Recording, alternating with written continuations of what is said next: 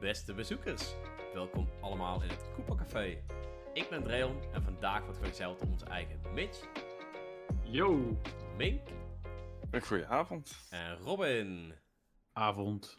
Hey, allereerst wil ik jullie natuurlijk allemaal het allerbeste wensen voor 2023. En we gaan het dan ook hebben over het komende jaar. Want wat staat er allemaal op de planning? En wat denken wij dat er stiekem nog allemaal op de planning staat? Ik zou zeggen, kijk even lekker mee in de glazen bol. En eh, ja, naar onze mooie voorspellingen. Die 100% gegarandeerd allemaal uit gaan komen. Ja, 100%. Net als elk jaar, hè? Ik wil zeggen, wij hebben nooit fouten. Ja, vor- vor- vorig jaar hadden we het... eh, wat hadden we ook weer vorig jaar eh, voorspeld, jongens? We hebben toen wel wat voorspellingen gedaan. Toch wel het uitgesteld zou worden? Dat Ja, is sowieso een bijvoorbeeld. voorspelling. Ja, Bayonetta 3 in oktober, dat had ik ook voorspeld. Man, man. Was ik er al toen? Gewoon weet ik niet was jij er al toen? Ik weet niet, was ik al Ja, geboren? Ik heb geen idee of ik al bij jullie... Wel. Hoe lang zit ik al bij M1 Up? Dat weet ik ook niet eens meer. Waar ben jij eigenlijk? Waar ben ik? En wie ben, en wie ben jij? Wie ben ik? Wat doe jij deze Hoe ben ik? Wat doe ik eigenlijk? Ik ga weer weg. Houdoe. Ik heb ook een voorspelling alvast. Fire Emblem Engage komt in januari uit. Nee. Oh, oké. ja, dat Nee, denk nee, ik dat ook niet. Nee, maar- nee, ik dacht hij ik dacht dat hij wordt- ik dacht dat hij wordt uitgesteld. En de, en de titelsong is echt vreselijk. Respectabel onderwerp, blijkbaar. Emblem Engage! Ja, wat vonden jullie daarvan? Ik vond hem eigenlijk wel eh, zo slecht Ik dat ik hem ook wel weer hem grappig vond. Geweldig. Echt, jongen. Hoe kan je zo... Like, het is gewoon... Het is zo'n verandering van Three Houses, die veel meer naar het medieval-achtige toe ging, met ook de muziek die veel eh, meer eh, episch en bombastisch was. Hmm. En opeens kom je dan bij een of andere afgelikte 4Kids dub, eh, anime, Power Ranger-achtige opening. Geweldig. Dit is mijn zaterdagochtend cartoon eh, opening. En dat Ja, maar moet Fire Emblem je, doet, je doen denken aan, weet ik veel, eh Yu-Gi-Oh! op de zaterdagochtend? Nee, trouwens, nee, nee. Yu-Gi-Oh! was beter. Want Yu-Gi-Oh! had mensen, was slim genoeg om te zeggen van, we gaan niet letterlijk de Japanse titelsong pakken en die heel krampachtig naar het Engels talen, terwijl dat fonetisch totaal niet klopt. Die gast moet, die gast moet af en toe veel te snel praten in dat liedje om zeg maar het Japans bij te kunnen houden. Je kan echt in twee minuten kan je, je kan in twee, dat, eh, dat nummer duurt 1 minuut 30 en je kan in twee seconden al horen, dit is niet gemaakt voor de Engelse taal. Gewoon niet. Nee, is het ook niet. En, en vroeger, en dan ga ik even opa verteld doen, maar vroeger jongens, vroeger, dan had je, hadden ze helemaal geen geld om Engelse zangers in te, in te huren of wilden ze daar niet in investeren. En dachten ze van, weet je wat, we maken gewoon een instrumentale opening voor eh, Tales of Symphonia of voor eh Yu-Gi-Oh! En die instrumentale openings waren vaak ook nog heel erg mooi, omdat er geen Engelse gast doorheen zat te kwelen met... eh, na. Weet je wel? Uh-huh. Dat was gewoon beter. Ik, ik mis die tijd. Ik mis die tijd. Oké, Ja? kunnen, kunnen we terug naar Nintendo gaan? dit, was, dit, was, dit was Nintendo. Zeker weten. En, Tales Nou, of maar Symphonia, ik, mijn beste mink, is in 2003 uitgekomen in het Westen voor de Nintendo Spelcubus. Spelcubus. Ja, de Ik Nintendo denk, Spelcubus. dat het inderdaad, eh, ja, wat ik denk Dreon zei, het is zo slecht dat het goed is. Het neemt zichzelf denk ik niet te serieus met het nummer. En ik weet niet of dat de bedoeling is. Eh, maar weet je, het is bij Fire Emblem gaat het eigenlijk om de gameplay. Hè? Dus Ja, tuurlijk, tuurlijk. Maar dat is niet iets wat je zegt als het nummer goed is. Dan zeg je, Mhm. het gaat om de gameplay. En trouwens, het nummer is ook vet. het nummer is oké. eh, het, is, het is oké voor, wat het, eh, voor wat het is. Het, het, eh, ja, het is heel cheesy. ja, En misschien is de de game ook wel heel, heel cheesy en niet super serieus vergeleken met de vorige Fire Emblem delen. En dat het meer een soort van fanservice game is.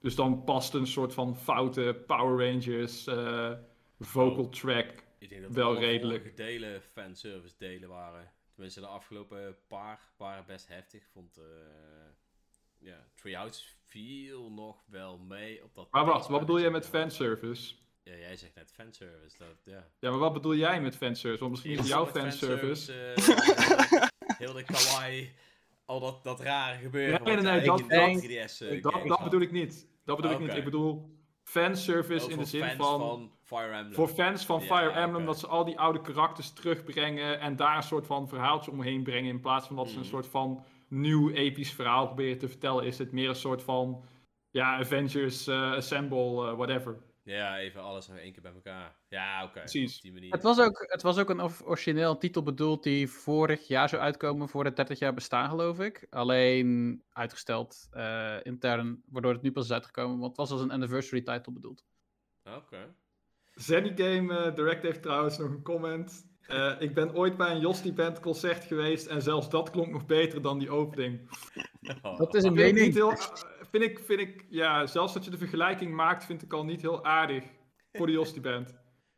ja, zeker waar. Maar die Jossie Band is best goed. hè. Daar wordt wel grapjes over maken. Maar die kunnen gewoon serieus goed spelen.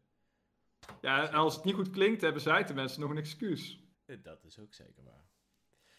Eh Taya en Camilla zijn wel fanservice, zegt Sandy Game Direct. Dus, eh, maar die zag dezelfde fanservice als ik, denk ik. De, de, hoe heet het? De, de Fates games die op de 3DS zijn aangekomen, die zijn ook best wel eh, controversieel. Ja, toen ben ik al afgehaakt eigenlijk. Maar Ik ben eh, afgehaakt bij Awakening. hm, ja, ik ook zoiets, denk ik. Maar even, eh, geloof 2023, jongens. Want er gaat nog zoveel meer komen dan in Fire Emblem. Ik hoop het. is het eerstvolgende wat gaat komen? Wat denken wij? Gaat er nog een game komen voor Zelda? Nou ja, Octopath Traveler. Nou, ja, oké, maar iets wat we nog niet... Want volgens mij komt ehm Octopath Traveler komt in februari. Ja, Kirby, komt in februari. komt in februari. En dan is maart eigenlijk nog leeg. En april ook, toch? In april verschijnt Ring Fit Adventure 2. En of DLC. En waarom in april? Voorjaar.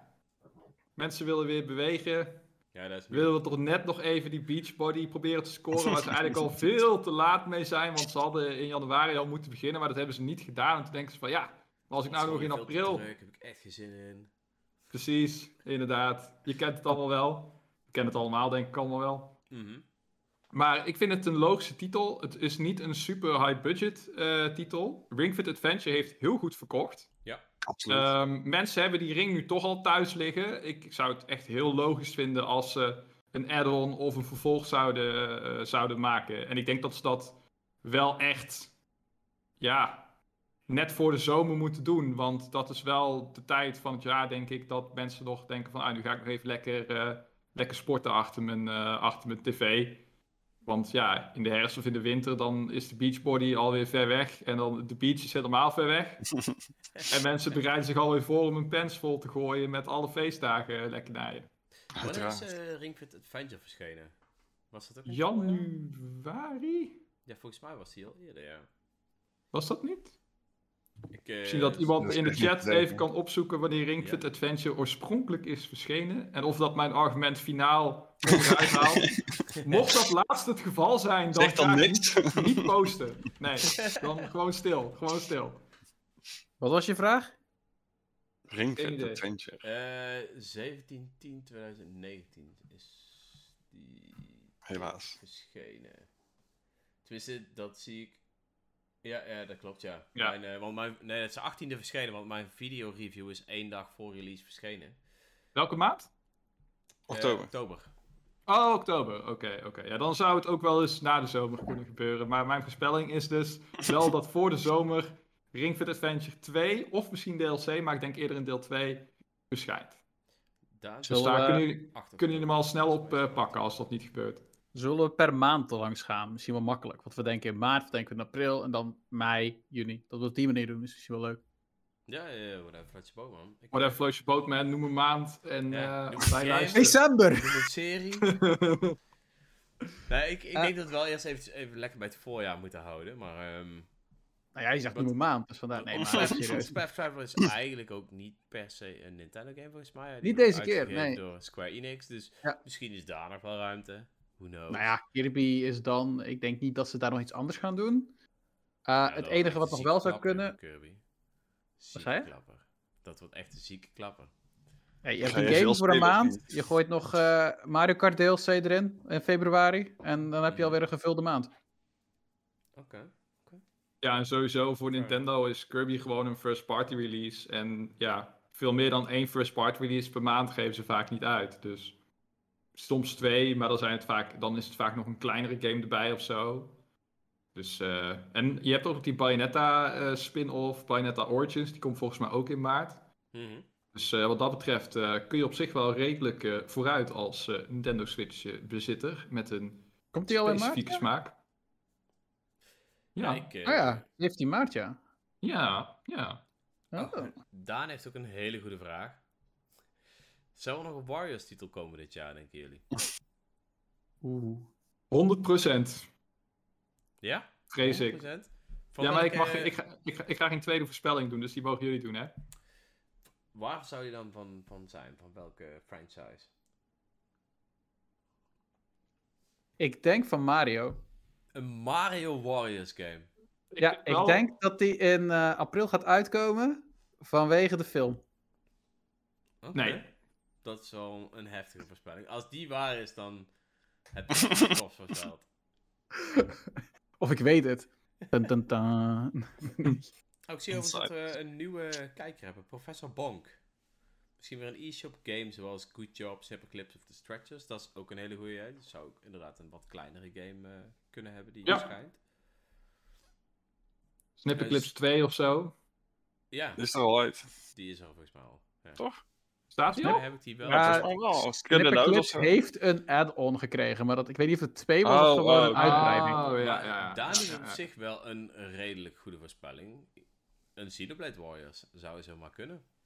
Midden de- in de zin. De ja, franchise is voor het groot genoeg om te zeggen: oké, nu kunnen we hè, meerdere characters bij elkaar gooien en weet ik het allemaal. Ik eh, zou echt zou, zou zo- er niet zo vrolijk van worden hoor, maar ik zou het wel vet vinden, want vaak is de muziek die erbij komt weer vet. Dan gaan ze het vet remixen, dus dan word ik weer vrolijk. Ja, heb je weer een goede soundtrack om naar te luisteren. het is vaak wel een, een mooie terugblik naar een bepaalde franchise. Ondanks de simpele gameplay. Maar Xenoblade zou wel kunnen, ja. Eh Kaasflip Protégé zegt overigens dat hij eh, nooit meer een Warriors game wil. Je hebt echt de beste naam ever, jongen.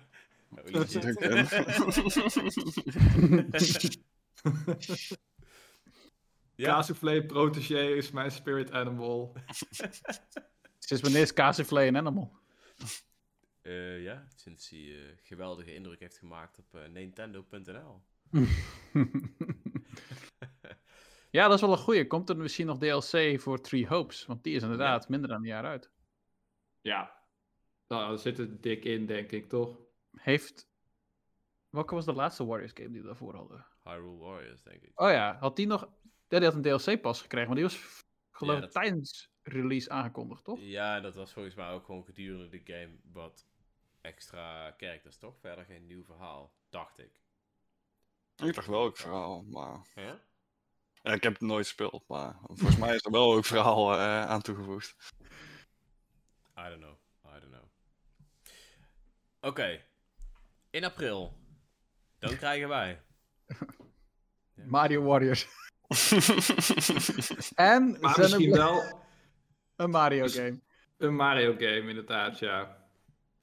Ja, het, ik denk inderdaad wel. eh, het zou nog steeds kunnen dat gepaard met de film wel een Mario game eh, zal komen. Of in ieder geval nog iets meer Mario dan alleen de film. Ik denk wel dat hij meer richting 2D zal gaan. Wie weet Ja. is het gewoon echt letterlijk de Mario film als In spel 2D. zijnde. Ja. in 2D. Dat, dat zou me echt niet raar eh, verbazen. En dat het wel een goede game is, die naar een film is gemaakt, zeg maar.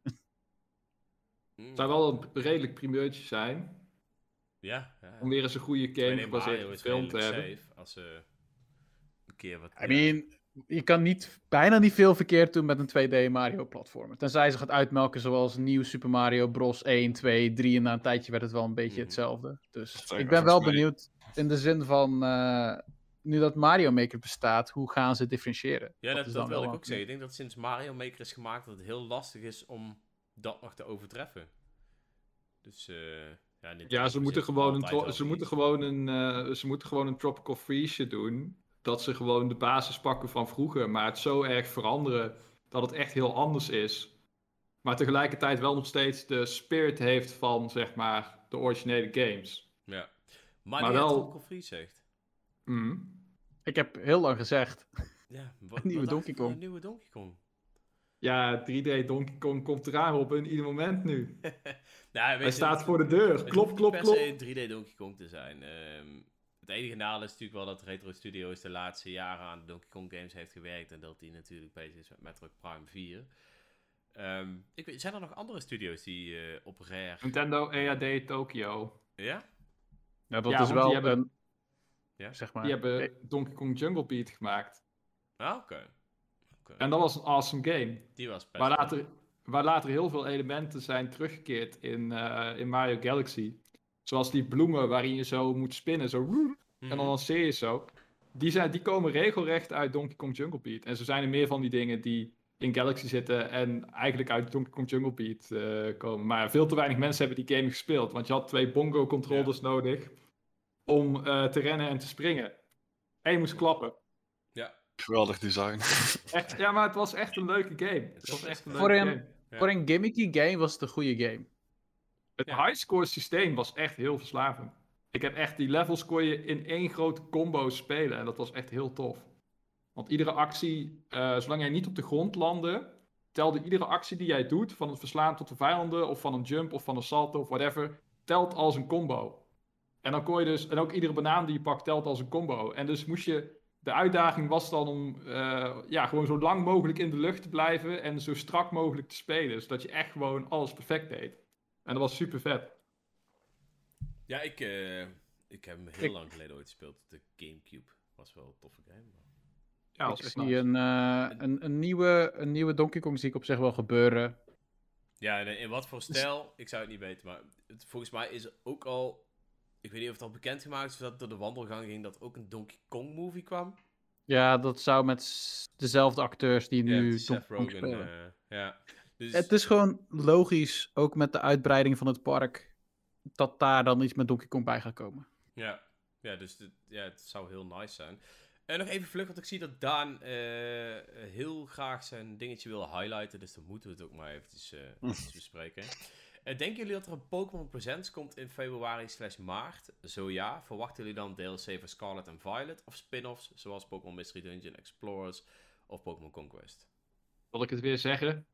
Zeg maar. 100% Daan, 100%. Sowieso. Ja. Ja. Maar denken jullie dan dat ze voorjaar- nu al met DLC gaan komen?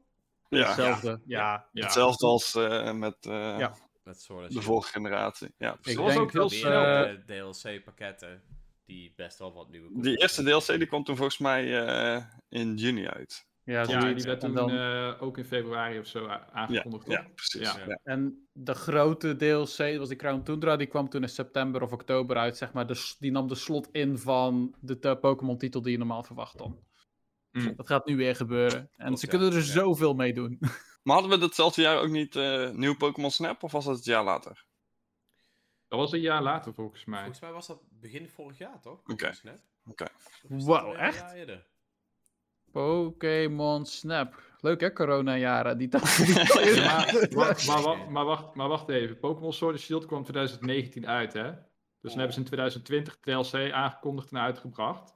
En 2021 was nieuw Pokémon Snap.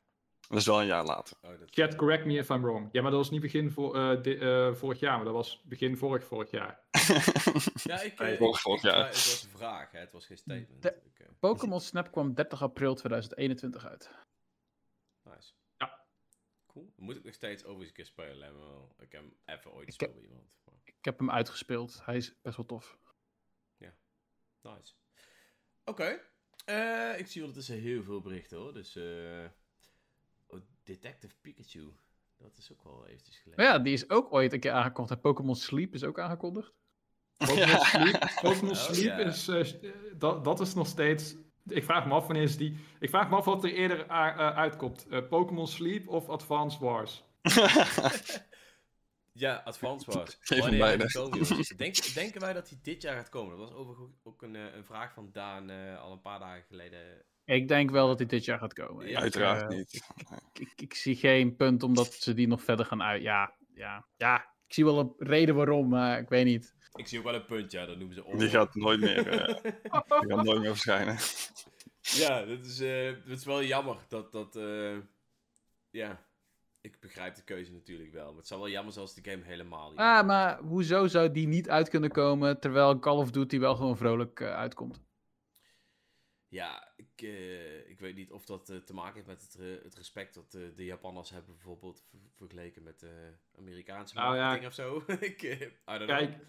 ik kan natuurlijk ook mijn aluminium hoedje opzetten, maar dat heb ik niet. Dus ik heb hier een plastic lunchpakje. Mijn Alles hoofd. schoon. Ja. En eh, het kan natuurlijk ook zo zijn dat Nintendo helemaal niet tevreden was met Advance Wars. Ja, en ook denk- de slechte respons zag. En nu met die oorlog dacht van, hé, hey, dit is, het en goed, goed, dit is en goede PR. En we kunnen nu zeggen van, Ja, ik heb, je, het, ik heb het toen ook way gezegd. forward, dit wordt hem niet. Ik heb het toen ook gezegd. Dit is gewoon een spoes om hem nu van de tafel te trekken. Dat dacht ik ook. Maar zo zoveel slecht werd, hij helemaal niet ontvangen. Ja, nee, dat is helemaal niet waar. echt de grond ingeboord. meen ik. Nee, dat, Nee. nee. Het lijkt me Het zo was echt wel sterk. 50-50. Heel veel me- ik heb genoeg mensen online gezien die zeiden van dit is perfect hoe het eruit ziet. Precies zoals ik ook verwacht had dat het eruit zou zien. Met de HD-upgrade, zou ik maar Jij zeggen. gaat om met rare mensen. Nee, ja, dat valt voor mij. Ik Nee, vond eerlijk gezegd, een moment dat de game in de grond boorde, had ik ook zoiets van, ja, ik vind het wel een klein beetje overdreven, want het zag ik er vond niet... het echt spuuglelijk, sorry. Ik vond het echt heel lelijk. Het was gewoon speelgoed. Net zoals dat het in de vorige Advance Wars meer speelgoedachtige voertuigen waren dan realistische tanks. Dat, wa- dat was het nooit, Ja, weet je wel. nee, ja, het, dan- hoeft ook niet re- realistisch te worden. Ik Geen enkele Advance Wars eh, trailer heeft meer dan 500k views op YouTube. Het blijft allemaal steken rond de 300, 400k. Dus dat is niet echt supergoed voor, Ik denk, ja, het is ook niet echt een hele groot. franchise. Ja, precies. Het is een niche game, weet je wel. daar- Mhm. Ik denk als je het gaat vergelijken me. met Fire Emblem Engage bijvoorbeeld, die er veel beter uitziet, ook qua grid die, die waar je op speelt, dan kan ik het begrijpen. Want die ziet er veel meer gelikt eruit in vergelijking met Advance Wars. Ik kijk nu even naar de, naar de trailer, zeg maar, en ja, het, ziet er heel simplistisch uit. Ik kan wel begrijpen dat je daar niet 60 euro voor wilt vragen. Of Nou, weet je- Weet wat, wat, wat ik heel erg eh, jammer vind? Er is, ik denk, op, op het moment dat Advance Wars werd aangekondigd, was er net een game verschijnen voor de Nintendo Switch. Ehm Wargroove. En die wist dat stijltje perfect voor te zetten die Advance Wars heeft neergezet. En toen ik die game had gespeeld en dus net daarna Advance Wars werd aangekondigd, dacht ik van ja, weet je, waarom zou ik 60 euro voor die game betalen als ik deze game nu heb voor eh, 15 euro of zo? ja, het zijn ook gewoon oude games. Je hebt ze al gespeeld. Dat, dat speelt mij ook bij. Als het nou nog een nieuwe Ja. Advance Wars was, met echt toffe toevoegingen of eh, dingen die. Fire Emblem Nieuwe soort eh, niet heeft. Ja, dikke, dikke multiplayer eh, standen, weet ik veel, eh, meer gericht op echt, ja, misschien een soort van Battle Royale, Last Man Standing of zo, whatever, weet je wel. Noem maar op, je kan best wel veel toffe dingen doen met eh eh, Advance Wars, maar ja, dit was gewoon hetzelfde met een paar quality of life verbeteringen en in de ogen van best wel wat mensen, ja, twijfelachtige eh, grafische stijl. Het ziet er wel heel erg uit als een mobile game. Dat gevoel krijg ik er zelf een beetje bij. Ik vind die nieuwe character eh, portraits vind ik ook echt verschrikkelijk. Maar ja goed, ik dat ook. is... Ik vond het de oude veel toffer. Maar- Het is niet dat die oude heel erg stoer of volwassen was of whatever. Maar ik weet niet, ik vond het gewoon charmanter eruit zien. Het ziet er Ja. natuurlijk gewoon heel plasticky en, ja, en kiddie. gewoon 13 in een dozijn uit. Alsof het zeg maar, alsof zo'n character portrait zeg maar gewoon het app-icoontje kan zijn van Clash of Clans. En dat is het naarste wat ik ooit over een character portrait heb gezegd. Dus dat zegt wel wat. Ik vind dat echt verschrikkelijk. Maar goed, die game, komt die uit? Battalion Wars, dat denk ik niet. Battalion Wars. Dat is old. Dat heb ik lang niet meer gehoord. Dat voor Dat de laatste spelcubus. Was best leuk. Was best leuk. Was op de beat, toch? Oh ja, die had ook nog een versie op de Wii, ja. Ja, Ja. dat klopt. Eh, ja, ja. Ik weet het niet. Zal hij nog komen? Ik denk uiteindelijk wel. Of ze hebben gewoon helemaal alles zeker uitgetrokken, zie ik uh, Mink al knikken. Maar een game. Ik heb daar vanaf het begin af aan gezegd, hè. Vanaf de... zeggen, Nee, dat is ook wel apart. Dan heb je al zoveel geïnvesteerd in het ontwikkelen van die game. Je kunt er ook voor kiezen om er alleen een digitale release van te maken of zo. Dan. Ja, het zag er best wel wel af uit. Ja. zo maar Hij was er, het idee dat er was echt, al iemand eh, die de game speelde. Er was iemand die man Ja, spelen. ja. Ja, ja Heel, was het blijft zo'n raar verhaal. Hoe is dat mogelijk dat je één persoon in de fucking wereld dit kan doen? Ja, Ja, echt grappig. en dat die... Nee, Ja, hoeveel mensen, eh, zou ik maar zeggen, eh, hadden hem gepreorderd? Ja, waarschijnlijk niet zo heel veel. En Of, en gepre-download moest het volgens mij ook nog zijn. Dus ja. ik denk, ik denk dat deze gewoon geshadowdrop wordt. Ik zie het wel als een digitale release gebeuren. Ja, ik Ja, hoop dat het, hè, dat dat even duidelijk is. Ik, ik hoop denk het ook dat hij erg. uitkomt. Het lijkt me heel sterk als ze het niet gaan doen. Ze hebben er zoveel ingestopt. Treehouse, noem maar op. Dat, ja, nee, dat... dat ik Het is ook super tof voor Way eh, Forward. Dat ze zo'n Nintendo franchise eh, mogen doen. Want ze zijn, hebben natuurlijk ook Hmm. super veel Santé gedaan en zo. En, Ja. Is Het echt lijkt me heel heel jammer. sterk dat ze, eruit, dat ze hem eruit trekken. Ik denk dan eerder inderdaad een digitale release is dan misschien de stap daarna. maar 2024. Ik denk dat hij dit jaar uitkomt. Nee, dan zal hij dit jaar nog komen, dat denk ik ook al. Is dat jouw grote voorspelling? Oh nee, dat was de Mario eh, game. Ja, die is er tussendoor komen. Ik heb een andere grote voorspelling. Dus, eh, Oké, oké. Mario die komt later. was weer niet goed genoeg. Nee, die was niet goed genoeg. Laat je ons nog even in spanning of ga je... Als je nog heel even in spanning. Laat je wel even in spanning. Oké, stay tuned Voor zijn grote voor voorspelling. Robins grote, grote voorspelling. Massief. En alles wat wij zeggen komt uit. Dus hou daar ook Precies, rekening ja, mee. dat is Ja. zeker waar. Ja. Ehm, nou ja, eh, willen we nog Nou ja. andere rare aprilvoorspellingen doen? Nou ja, niet heel erg raar. Uh, Xenoblade 3, DLC. Ja, die gaat ook nog een keer komen. Want die moet voor 30 april uitkomen, heb ik dat op de website gezien. Dus hè, dat is wel op zich een veilige... veilige Die moet eh, voor 30 april uitkomen, staat dat dat er? dat staat er, komt voor 30 april uit. Dat is wel een, een hele mooie deadline, zeg maar. dus als hij de 29ste komt, is het goed, maar de 30ste? Dat, Nou, dat, dat doet me denken aan dat hele drama rondom eh, Skull and Bones. Die Oh, game man. eh, van Man, Ubisoft man, man. Komt En- overigens niet naar de Switch. Maar de grap was dat de Maleisische overheid of zo, die had ze geld gegeven. En dan moest het ook gewoon binnen x jaar af zijn. Dus ja. dan moesten ze het gewoon gaan uitbrengen. En nu wordt die game ze- er gewoon uitgepompt. En nog steeds best Ja. wel sick gemarket trouwens, terwijl iedereen al denkt van, yo, dit is echt tien keer niks. Ja. Eh, om, Dus het het letterlijk erger te, dan het Fans was.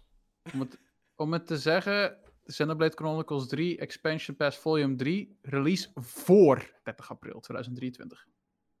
Oké, ja, ik ben heel benieuwd. Ik zoek eigenlijk weer een reden om die game weer een keer op te pakken, dus... eh, En de release voor 31 december 2023 is een gloednieuw verhaalscenario. Dus dat is voor dit, dit, dit jaar komt dat ook nog. oké. Ja, ja. Dat was eigenlijk de, de Torna van eh Xenoblade 3, hè? Ja. Ja. Ja. Nou, dat kan zeker tof worden. Oké, nou in, in mei hebben we natuurlijk ehm, ja, maar één game die we waarschijnlijk met z'n allen zullen spelen. Waar heel de wereld er even gek van wordt. Ehm, Ik kan eh, niks bedenken. Nee, Dreon. ik ook niet. eh, Mario Warriors. Nee? Hm? Mario Warriors, jongens. Daar wordt de wereld wel gek van hoor, als die uitkomt. nee, ja, eh, natuurlijk The Legend of Zelda, Tears of the Kingdom. Gaat die nog uitgesteld worden? Nee, Nee. Nee, ik denk dat dit, dit wel het moment gaat zijn. Hij gaat er gewoon komen. 100%, hij wordt niet uitgesteld. Een paar maanden later. Er gaat niks meer mee gebeuren. nee, we kunnen jullie allemaal geruststellen. Uh, Legend of Zelda, Tears of the Kingdom, verschijnt in mei. Gaat niet uitgesteld worden. Geen probleem. En er zit helaas ook geen Switch 2 bij eh, ieder doosje eh, aangeplakt. Maar, Nee. we hebben natuurlijk Wel al die, die leak gezien van een OLED. Die wel Ja. Oh, bij, oh, eh, ja. Eh, bij deze game kan komen. Dus dat is natuurlijk wel lijp. Ik zie ook al de vraag, komen er nieuwe Amiibo? Die kan Vast Sowieso. Ook wel ja. leuk. Gaat die gaat er een? Collector's Edition komen? Daar ben ik vooral Ja. heel benieuwd naar. Want Ja, ja, Breath ja. of the Wild Collector's Edition was echt... mwah. Wat ik gaan haat we nou het. krijgen, denk Ik heb gemist. Wat zeg je? Ik heb die gemist, die Collector's Edition. Dat is echt huilen. Dat is denk ik wel een van de mooiste Collector's Editions die ik hier heb staan. Dat zwaard is echt top. Ja, ik heb ook van iemand die ik ken, die heeft dat ook. En die heeft dat zwaard laten vallen en die is gebroken. Dat is wel heel leuk. Oh shit. Staat die ook man. netjes in de kast. Nee, ai, eh, ai, ai. Ik ja, denk dat eh, of een statue van Link, of een gauntlet. Zeg maar die, die groene hand. mhm. Dat zou wel heel vet zijn. Als in eentje die je echt aan kunt doen. Waar Oeh. grote. Of... Nee, ik denk, wel, ik denk niet dat Nintendo dat zou doen. Het is geen Bayonetta, zeg maar, die met replica van Guns gaat spelen. Dus, Ja, eh, Fallout met zo'n grote nee, ik denk dat dat gewoon. Oh man, dat was echt een mis. zo'n klein, eh, gewoon een klein... Ik denk dat het een link wordt met, een, met zijn hand zo of zo, iets in die richting. Beetje Iron Man eh pose. Oké. Oké. Nice. Ja, natuurlijk gaat hij weer zeer beperkt eh, komen. En dan pakken wij daar allemaal op mis. Maar ja, hè? That's live. Ja die My Nintendo Store, dat werkt nog allemaal niet zo top, eh, helaas. Dus ik hoop niet dat dat eh, de ervaring gaat verpesten voor het verkrijgen van die eh, Collector's Edition. Want voor mijn gevoel is het nu nog moeilijker dan met scalpers. En dat Ik is, ben vooral benieuwd wanneer we weer iets van Zelda gaan zien. Ja, nog voor release. Of dat er nog een mooie push komt. Er komt sowieso iets van, of een direct, of een trailer in ieder geval voor, voor release. We weten allemaal nog, als het moment van gisteren, de legendarische Nintendo Switch eh, launch presentatie eh, trailer, die, die iedereen nog steeds in zijn YouTube favorieten heeft staan. en maandelijks toch eventjes bekijkt met Even van, kijken. oh, het is Dat zo goed! Zo goed! dat was echt episch. Echt een mooie trailer is dat. Maar goed, eh, die komt zo'n zo'n soort trailer verwacht ik nog wel, die echt een beetje de nadruk legt op het verhaal en de, en de wereld. En de nieuwe gameplay element wel echt laat Ja. zien, zeg maar. Nog even Ja, één ja, keer, oké, ja. dit is wel wat jullie gaan kopen. Tenminste, Ik denk wel dat ze veel, eh, Hm. dat ze veel niet gaan zeggen, denk ik. Maar Ja, maar ik, ik denk wel dat er iets is wat moet gaan laten zien, oké, dit maakt dit deel anders dan het eerste deel. Dat denk ik wel. Ja, ja, ik denk dat het al best wel duidelijk is, toch? In feite heb je die Skyworld natuurlijk. Ja, dat is heb het grote niet ding. zoveel gezien. En de gemiddelde kijker gaat niet al die analysevideo's kijken. Ik Ja, verwacht heb ik Nee, nee, niet nee, hoor. maar ik heb bedoel- oké jongens, dit is wel wat je gaat krijgen. Nee, daar heb je gelijk in. Maar ik bedoel meer, eh Dreon, dat de Skyworld aan zich, er is een wereld in de lucht met zwevende Ja, ja. eilanden, whatever. Dat zat niet in Breath of the Wild. Dus dat is zeg maar tot nu toe, voor mij in ieder geval, het grote verschil. Het, het selling point, zeg maar. Van hey, kijk deze awesome wereld in de lucht. Je kunt eh, op nieuwe manieren vliegen tussen eilandjes, whatever, bla bla bla. En je hebt nieuwe Sheikah powers. Of eh, Sheikah powers, in ieder geval nieuwe powers. Mhm. Dat zijn de twee dingen tot nu toe die ze hebben laten zien. Eh, en verder weten we eigenlijk vrijwel niets nog van die, eh, van die game. Dus er moet sowieso meer komen. Ze gaan die hype cycle gaan ze goed opstarten. Dat doen ze altijd fantastisch. Eh, dit hele broodkruimeltjes traject tot nu toe is natuurlijk ook deel van die hype cycle. Dus eigenlijk Ja. zitten we er al lang allemaal in met z'n allen. En we willen er ook niet meer uit tot de game uitkomt. Natuurlijk niet. Zeker weten. Dit is eh, de game waar ik naar uitkijk, dus... eh, Ja, zonder eh, eh, Tears of the Kingdom zou ik 2023 al zoiets hebben van, ja, wordt wel oké. Maar met Tears of the Kingdom denk ik van, oh, 2023, let's go. Nou, ik denk dat er nog wel het een en het ander gaat gebeuren. Want... Ik vond ik- of the Kingdom vind ik het toch wel een zeer matig jaar, hoor. Zo Ah, dat weet ik niet. Ik denk dat er nog wel het een en het ander... Sowieso Pikmin 4. Ja, tuurlijk, er komt nog fucking veel aan. 4 Maar dus. van wat we weten. Die gaat komen. Ik denk dat het een zomergamepje wordt. Dat denk ik. Perfecte zomergame. Ja. Ik denk ook dat een van de mooiste games, zo niet de mooiste game op de Nintendo Switch gaat worden. Ja? Ja, het, het heeft wel een bepaalde pracht, vind ik hoor, Pikmin. Eh, Pikmin 3... Eh, ik bedoel, als je nu al kijkt naar de beelden die je ziet op, eh, eh, die zijn gedeeld toen in die video, dat zag er al echt heel mooi uit. Dat ik dacht van, oh damn, de Switch kan dit aan. Ja, ja, ja ik, ik vond Pikmin 3 ook nog steeds gewoon echt een mooie game.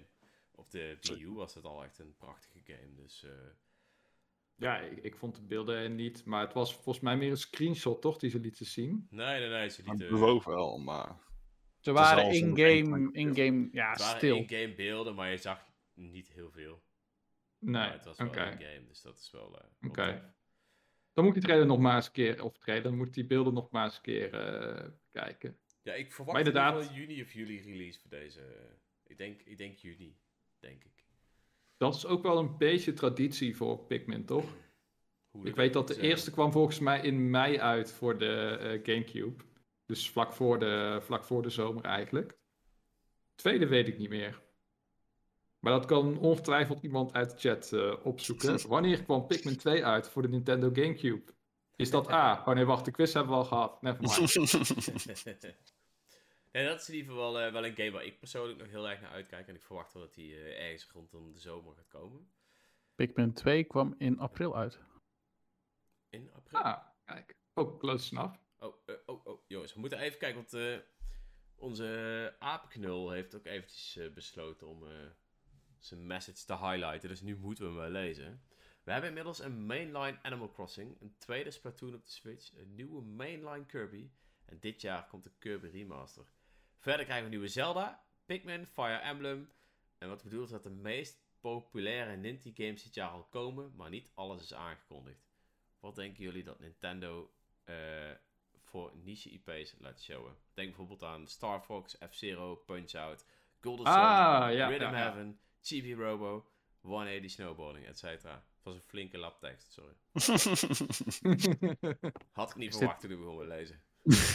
Is dit een, eh, is dit een cue voor Robins geruchtenhoekje of niet? Jazeker. Go ahead. Ja, go ahead. Nou, vorig jaar ging het dus de ronde dat eh, dit jaar het moment zou zijn.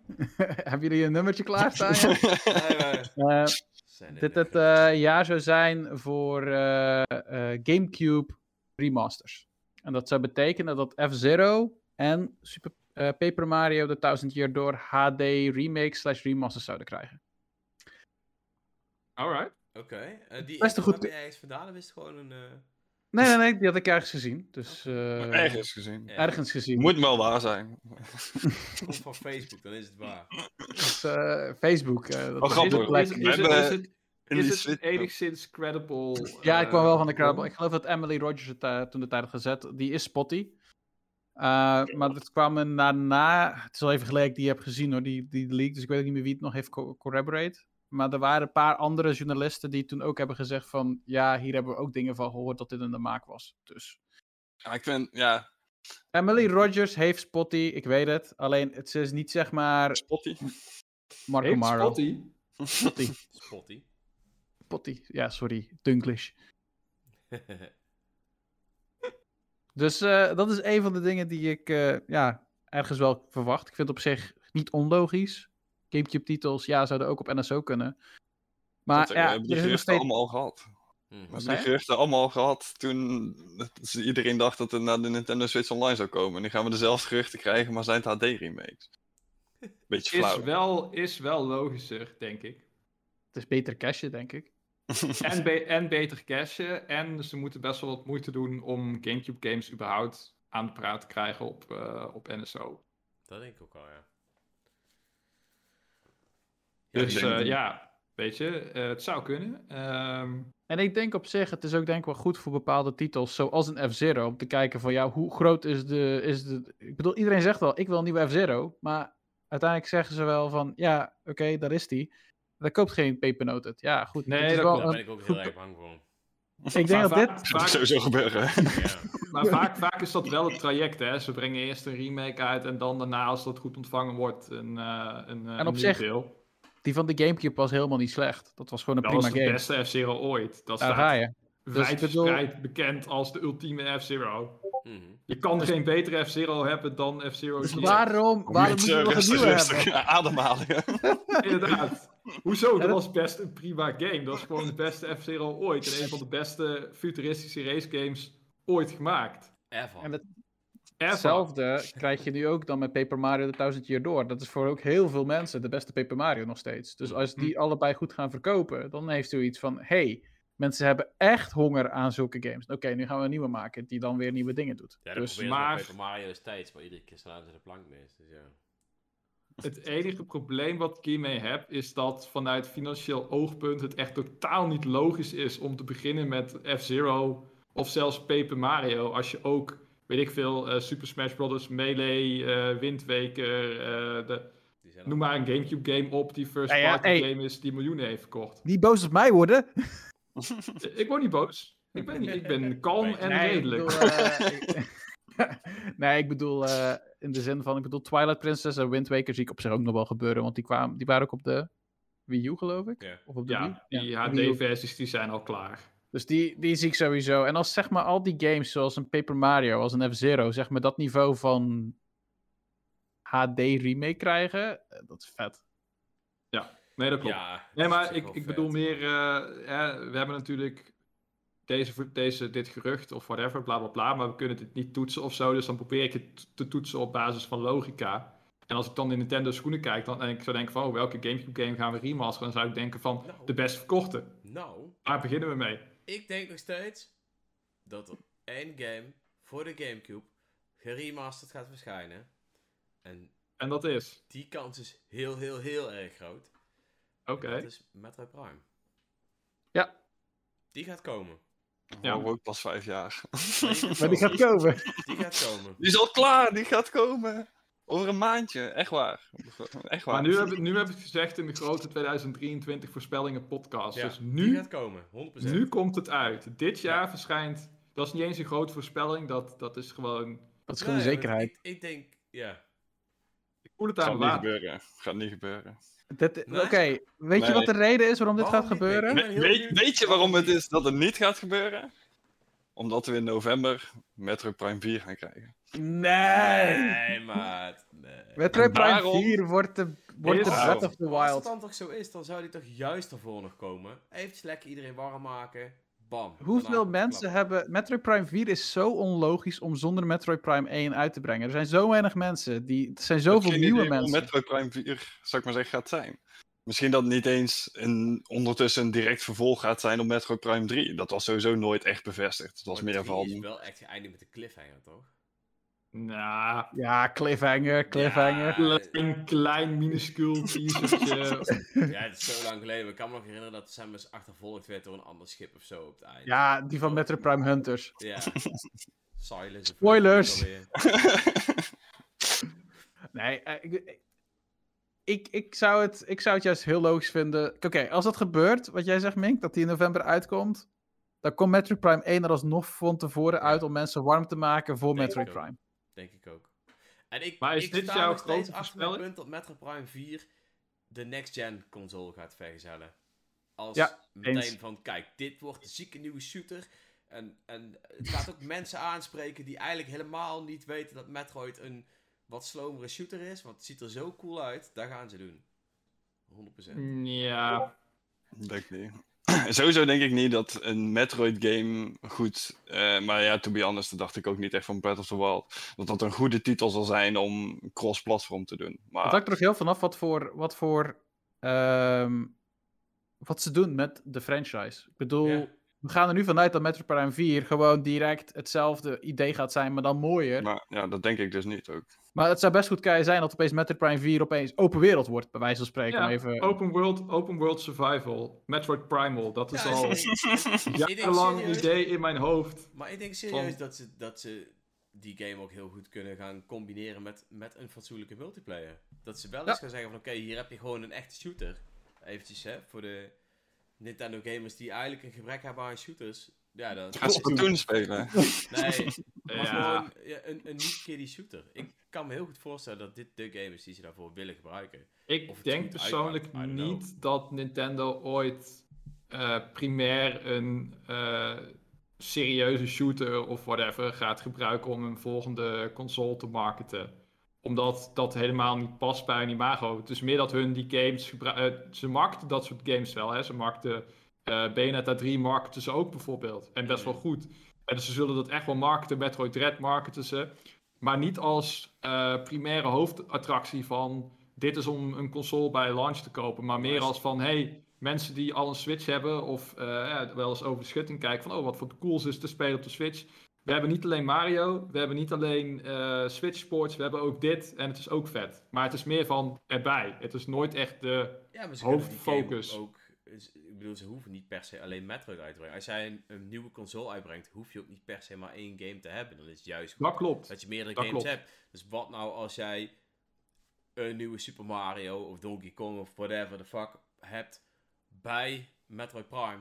Ze hebben heb dat ook gedaan Ja. bij de Wii natuurlijk, hè? Met Ja. eh, aan de ene kant Wii Sports en aan de andere kant Zelda, Zelda. Twilight Princess. En Ja. dat, was, dat was goed, dat was nice. Maar ik denk dan alsnog dat een Zelda of nou ja, Mario game of whatever dan meer een publiekstrekker is dan een Metroid dat zal zijn. Ja, zeker. Helaas.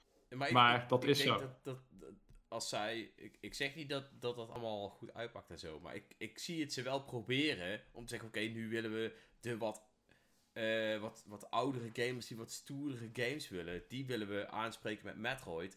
En daarbij hebben we nog Mario. Of, ik noem maar even een game nog voor erbij. Dat, ja, dat kunnen ze altijd proberen.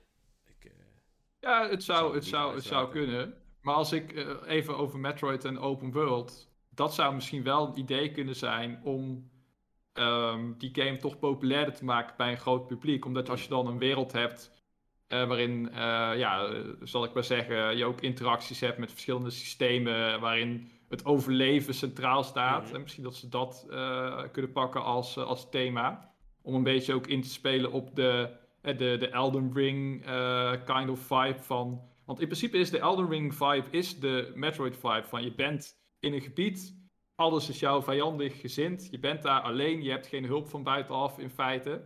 En je moet op avontuur en je moet ontdekken waar je heen moet en in welke, eh, Dus- nou ja, welke dingen je daarvoor nodig hebt. Alleen in Metroid heb je natuurlijk klassieke items en de progressie is gated en dat soort dingen en zo. Dus ze moeten dan iets bedenken om die twee stijlen, eh, open world en eh, gated eh, Metroidvania progressie, mhm. om die op een natuurlijke manier Samen. met elkaar te verweven. En wat mijn idee dan bijvoorbeeld was in het geval van de Metroid Primal, is dat je zeg maar, je hebt een soort van eh, open wereld waarin je dus als Samus eh, resources moet verzamelen, zodat je zeg maar eh, die resources, daar kan je iets van maken, een soort van, weet ik veel, zuurstof of held of whatever, bla bla bla. En ehm, je moet ook ondergronds gaan. En hoe meer resources je hebt, of hoe meer dingen jij ontdekt in de open wereld, die kunnen jou weer helpen om langer ondergronds te gaan. En ondergronds kun je dan weer dingen activeren die weer in de bovenwereld shit veranderen en zo. Dat is natuurlijk heel ambitieus voor een Switch game, maar voor een next-gen eh, Switch-titel, daar zou het wel, eh, Hmm. wel eens kunnen Dus werken. eh ja, grote voorspelling is Metroid Prime 4 wordt een Elden Ring Metroid Prime. Ik denk wel dat Metroid Prime eh, meer richting open world zal gaan. In plaats van dat het blijft bij de lineaire progressie zoals we kennen uit de, eh, ja, de eerste drie Metroid Prime games. Ja, dat denk ik wel. Nintendo heeft gewoon gezien dat het werkt. Bij Zelda werkt het. Bij eh, Mario Elden werkt Ring het. eh, werkt het. Het is natuurlijk de trend van de afgelopen jaren van... Ga experimenteren met iets met open world. En als er één eh, ja, studio dat God, ik krijg even wel kan denk ik. Oh, Met hulp van, eh, met, met, met, met hulp van Nintendo eh, enigszins. Om het een beetje binnen de perken te houden. Mhm. Ja, dan denk ik dat dat er wel redelijk goed moet komen. Ik weet niet hoe de chat denkt over een open world Metroid. Laat het vooral even horen. Nou, op zich wat jij zegt daarover Elden Ring. eh, Ik denk misschien niet in de stijl, eh, hoe moet ik het zeggen? Op zich vind ik Metroid Prime wel... Jezus, ik zie weer zo groot. zo, hè? Ehm, eh, even, ik probeer te negeren ADHD. Mhm. Ehm, ik denk met, eh, met Metroid Prime heb je wel, of met Metroid over het algemeen, heb je wel een franchise die het goed zou doen als een Souls-like game. Mhm. En ik denk dat het heel vet zou zijn dat je Metroid nog harder gaat laten focussen op het Souls-gehalte. Ehm, want op zich zijn Metroid-games moeilijker dan de gemiddelde Nintendo-game. Het zijn al wat meer pittigere games. Dus het is al Ja. op een bepaalde, bepaalde niche. Ik bedoel, voor ons is het niet moeilijk, omdat we het gewend zijn. Maar ik denk voor de velen, als jij gaat zeggen: hier heb je Mario Odyssey, hier heb je Breath of the Wild en hier heb je Metroid Dread. Ik denk dat met veelal gaan ze meer moeite hebben met Metroid Dread, denk ik. Ja, eh, ja, Metroid Dread had wel wat eh, difficulty spikes. Dus, eh, Ja, het is meer dat ik het op twee aspecten zie. Aan de ene kant kun je het zien als pure moeilijkheidsgraad. Aan de andere kant kun je ook denken van een 2D-game is altijd makkelijker op te pakken en te navigeren dan een open world game als, als Breath of the Wild. mhm. Maar dat terzijde. Ik denk wel dat inderdaad Metroid heeft wel het imago dat het wat meer hardcore is en wat, eh, wat, wat lastiger, zeg maar. In de praktijk valt dat overigens wel mee, want het is niet alsof de, de eerste en derde Metroid Prime bekend staan om een moeilijkheidsgraad. De tweede overigens wel. Die was Ja, wel redelijk was, eh, unforgiving. Eh, totdat je dat pak krijgt waarmee je nooit meer zorgen hoeft te maken in de Dark World. Dan is het opeens vrij easy allemaal. Maar tot die tijd moet je echt van eh, barrière naar barrière lopen. En af en toe had je flinke difficulty spikes in de, in de boss fights. Iedereen kent natuurlijk nog wel de Boost Guardian. Waarbij je snelle aanvallen moet ontwijken terwijl er geen safe zones zijn. Wat dus betekent dat jouw held continu leeg loopt. Dus je, bent eigenlijk op een timer. Ja. Ja, dat soort dingen. Oh mijn god, nee. Oh, ik krijg echt van die posttraumatische stress in één keer. Precies, precies. Maar kijk, ehm Elden Ring heeft natuurlijk heel erg bewezen dat je ook een open world game kan maken die lekker moeilijk is en waar je af en toe gewoon een flinke schop in je ballen krijgt. Mhm. Dus, eh, en natuurlijk is het wel zo, daar moeten we wel rekening mee houden, denk ik, dat ehm, de development van Metroid Prime 4 is inmiddels wel een jaar of twee, drie onderweg. Dus het is niet dat die gasten nu dit jaar Elden Ring gespeeld hebben en denken van, oh, we gaan onze hele game omgooien. Want dat gaan ze niet doen, want dan komt die game in Ja, maar- 2028 een keer uit. Dat hoeft ook natuurlijk niet, want ik ga ervan uit, zeker in bedrijven, grotere gamingbedrijven, dat die ook meer aan trendwatching doen. Het is ook niet heel gek dat games zoals Breath of the Wild als open world uitkwam in één keer. Of dat eh, Horizon Zero Dawn op hetzelfde moment uitkwam.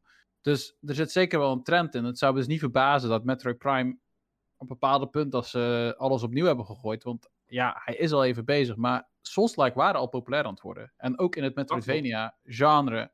Je zou kunnen zeggen, het wordt ook een roguelite bijvoorbeeld. Dat kan ook. Je kan ook die richting op gaan. Ook een populair genre. En daar past Metroid ook perfect in. Ja. Ehm, Ja. Dus daar er zitten zoveel. Want, oh, hoe heet die ook alweer? Die van PlayStation. Eh, Returnal? Dat is ook een- Dat is ook... Dat was geloof ik een soort van... Ja, 3D-shooter... eh eh roguelite-achtige game. Ja. Ja, ja, ja. Klopt. Dus op zich, ik, ik zie het wel als een soort van grote verandering in de Metroid Prime formule, zeg maar. Ja, ja. Nee, ik bedoel meer eh, in de zin van dat de development al best wel een tijdje geleden gestart is. Ja, en ja, zelfs. De, de, de, om, de, de, de reboot van de development is zeg maar ook een tijdje geleden gestart. Dus dan zou je eerder moeten kijken naar wat op dat moment zeg maar de trends waren. Dan dat je nu gaat kijken van, oh mensen vinden Elden Ring leuk. Laten we dat eh, als, als basis nemen. Daar is het nu denk ik te laat voor. Ja, ik- we de game weer dat- gaan rebooten. Dat, dat de trends die gezet zijn door natuurlijk Mario Odyssey en Zelda, dat die al Ja. een gedeelte Ja. eh, die game misschien wel die richting ingestuurd hebben. Dus eh, Eh, ik zie wat Apakadul zegt. En eh, die verwachten een nieuwe Kid Icarus van Bandai Namco.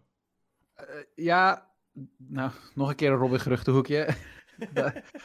Eh, ik geloof dat dit was gekomen vanuit een, eh, inderdaad, van wat hij zegt, uit een eh, job search, zeg maar. En dat ze daar iemand aan het zoeken waren. Maar daarvoor was er ook al, ja, ik moet eerlijk zeggen, ik ben niet zo hard op de geruchten geweest de afgelopen maanden.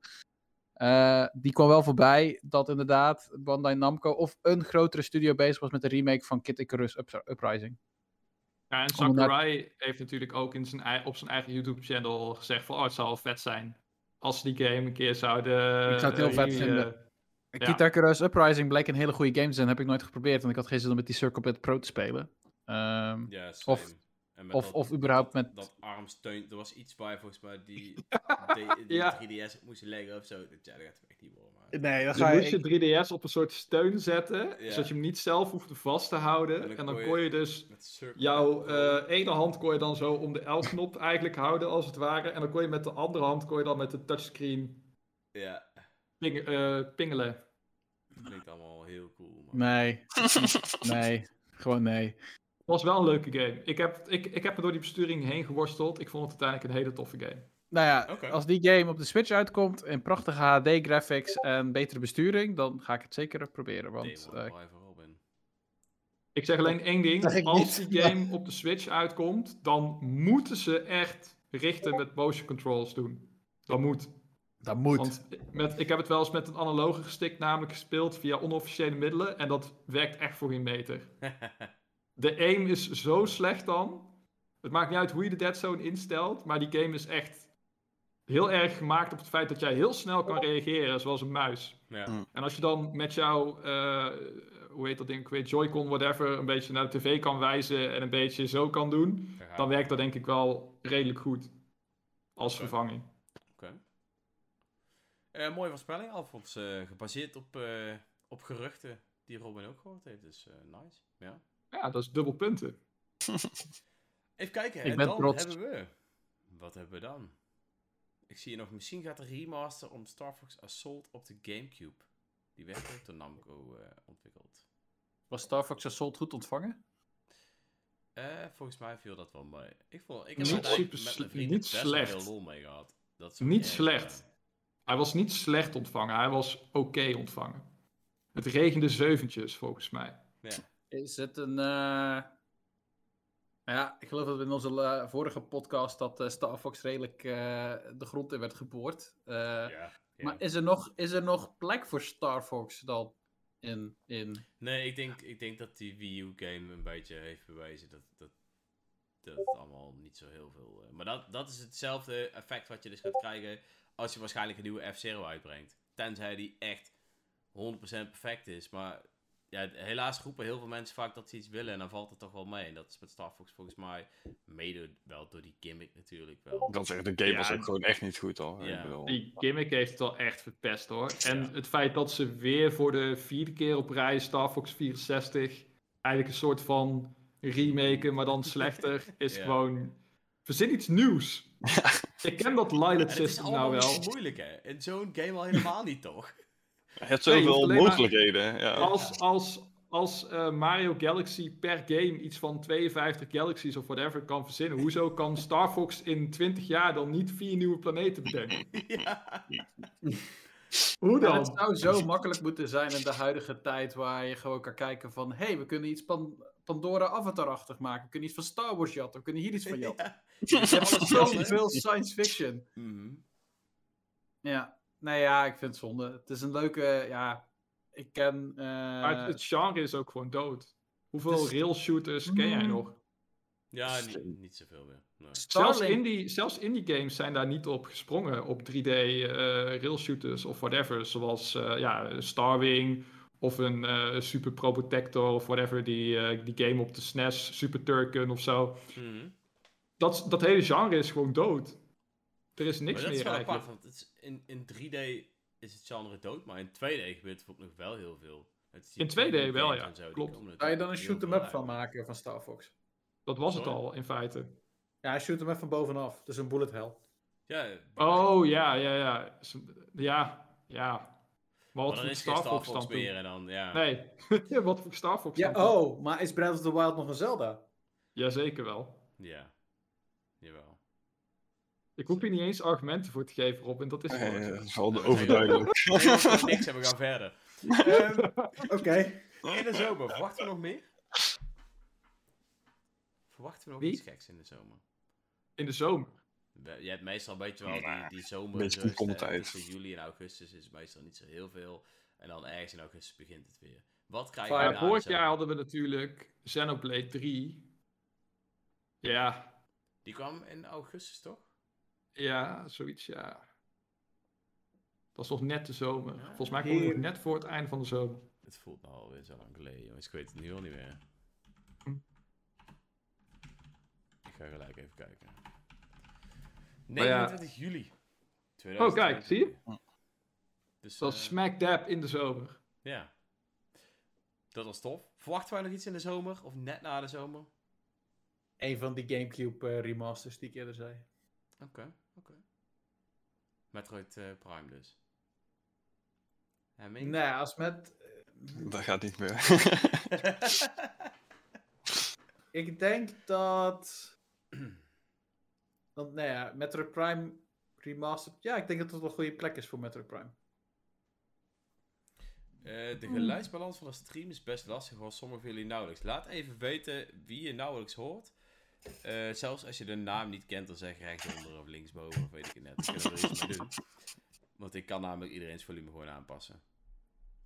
Ehm, sorry, wat zei je, Robin?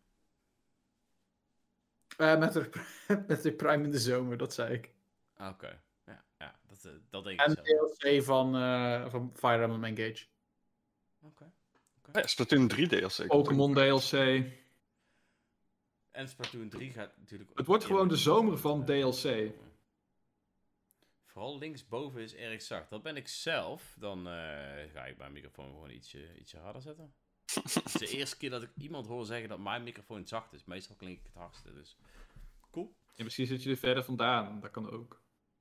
Nee, Te veel lean back. nee is eigenlijk altijd hetzelfde. Maar... Cool. Next one. Wat denken wij? Gaat er nog iets komen tot aan, zeg maar, de holiday Switch season? 2. Switch 2. Ja, denk je, denk je dat, dat ergens daar in die tijd de aankondiging voor een Switch 2 komt? Ja, Absoluut niet. Nee, Absoluut nee. niet. Jawel. We krijgen eind tweede helft van 2023 krijgen we de codenaam. Eind 2023 krijgen we de codenaam. Die krijgen we toegestuurd. Of hoe krijgen we die? Nee, die wordt, die wordt gewoon vermeld. gezegd, dit zijn we aan Die, het maken. Ehm, Nintendo gaat vermelden dat ze bezig zijn. Dit is de codename. Maar En ik denk dat dat je zegt dat je ermee bezig bent, goh, schiet je eigenlijk jezelf in de knieën. Je zegt, we zijn Is het niet, eh, Zeg altijd als ze er eh, in, de, in de financial eh, presentaties werd daar soms niet de codenaam benoemd? Want hoe komen mensen dan op project Café en eh, noem maar op en een X? Waar waren die toen benoemd? Ja, dat werd inderdaad in die. eh, volgens mij werd het inderdaad in die presentaties een keer eh, benoemd. Of een keer door Nintendo. Ik weet dat Nintendo zelf de naam Revolution voor de Wii heeft gebruikt. Mhm. eh, op de E3 zelfs nog. Ze gaan het wel zeggen, want dit- dit jaar is gewoon van ja, we zijn ermee bezig. Dit wordt zo'n typisch jaar waar gewoon niks in gebeurt. En ik denk dat 2024... Ja, want dat, dat is het vooral. Hè? Naast Zelda en eh, Tears of the Kingdom. Eh, wat, wat zeg ik nou? Naast Pikmin 4 Ja? Naast Pikmin 4 en Tears of the Kingdom.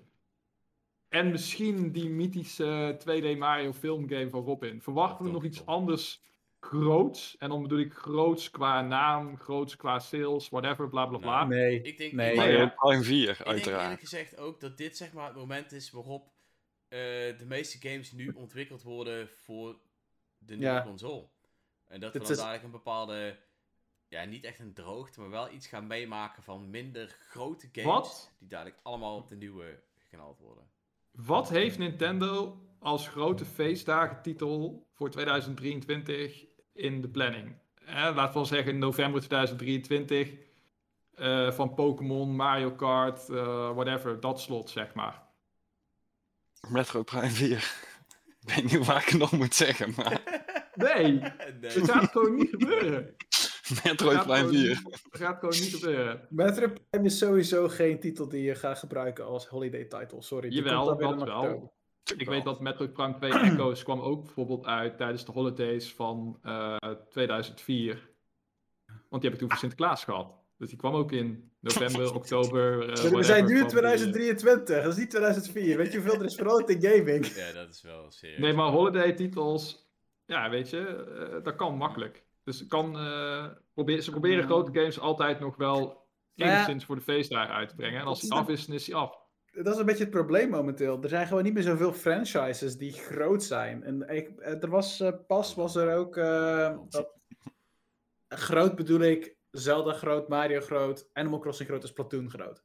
Oké, maar er zijn nu wel weer games die groter beginnen te worden.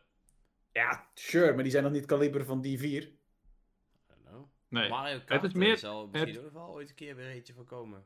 Ja, maar, Ja, die, maar komt dat niet, was- die komt echt, nee, dat komt Nee. echt nu niet uit. Niet naar de booster. Gekke dingen zeggen. Nee. Weet je wat het is? Je hebt gewoon Je hebt gewoon geen. Ik denk persoonlijk dat na Pikmin 4 en Tears of the Kingdom er geen grote Switch game meer komt van Nintendo We zelf. krijgen, we krijgen, dit is mijn grote voorspelling. Die, eh, Let's go. Oh, oh, oh, wacht, maar eh, voordat jij een grote voorspelling doet, doe, heel even, even naar de chat blikken. Want die gaan dadelijk weer hier overal. We hebben overigens een nieuwe kijker genaamd Mike the Liar. Super vette naam. Volgens mij is dat van, eh, of van Oblivion of Skyrim. Maar geniaal. Volgens mij Beide, Ja, nice. Ja, volgens mij zit het allebei. Die eh, vraagt, komt er ooit een Fallout 3 New Vegas port naar de Switch? We wachten al te lang. Ik denk... Oeh. Ja, denk jij van wel? Ik zie jou ja. Nee, ik denk, Oh. nee, ja. We wachten al zo lang, Ja, ben ik het helemaal mee eens. maar ik ben Maar van die. Die game was volgens mij heeft zo- uh, Bethesda ook heel veel problemen met de rechten op dit moment van eh, eh, Fallout 3 en New Vegas. Vanwege om daar weer opnieuw, eh, ja, Ja. om daar weer opnieuw Maar uit is, is, is er al ooit een Fallout 3 plus New Vegas eh, bundle, whatever, complete edition verschenen voor niet de oorspronkelijke console? Nee. Eh, nee. Nee, hè? Volgens mij niet. Nee, is nooit geremaked. Zo van. Hmm. Ja. Maar goed, je kunt wel voor de honderdduizend keer eh, Skyrim kopen.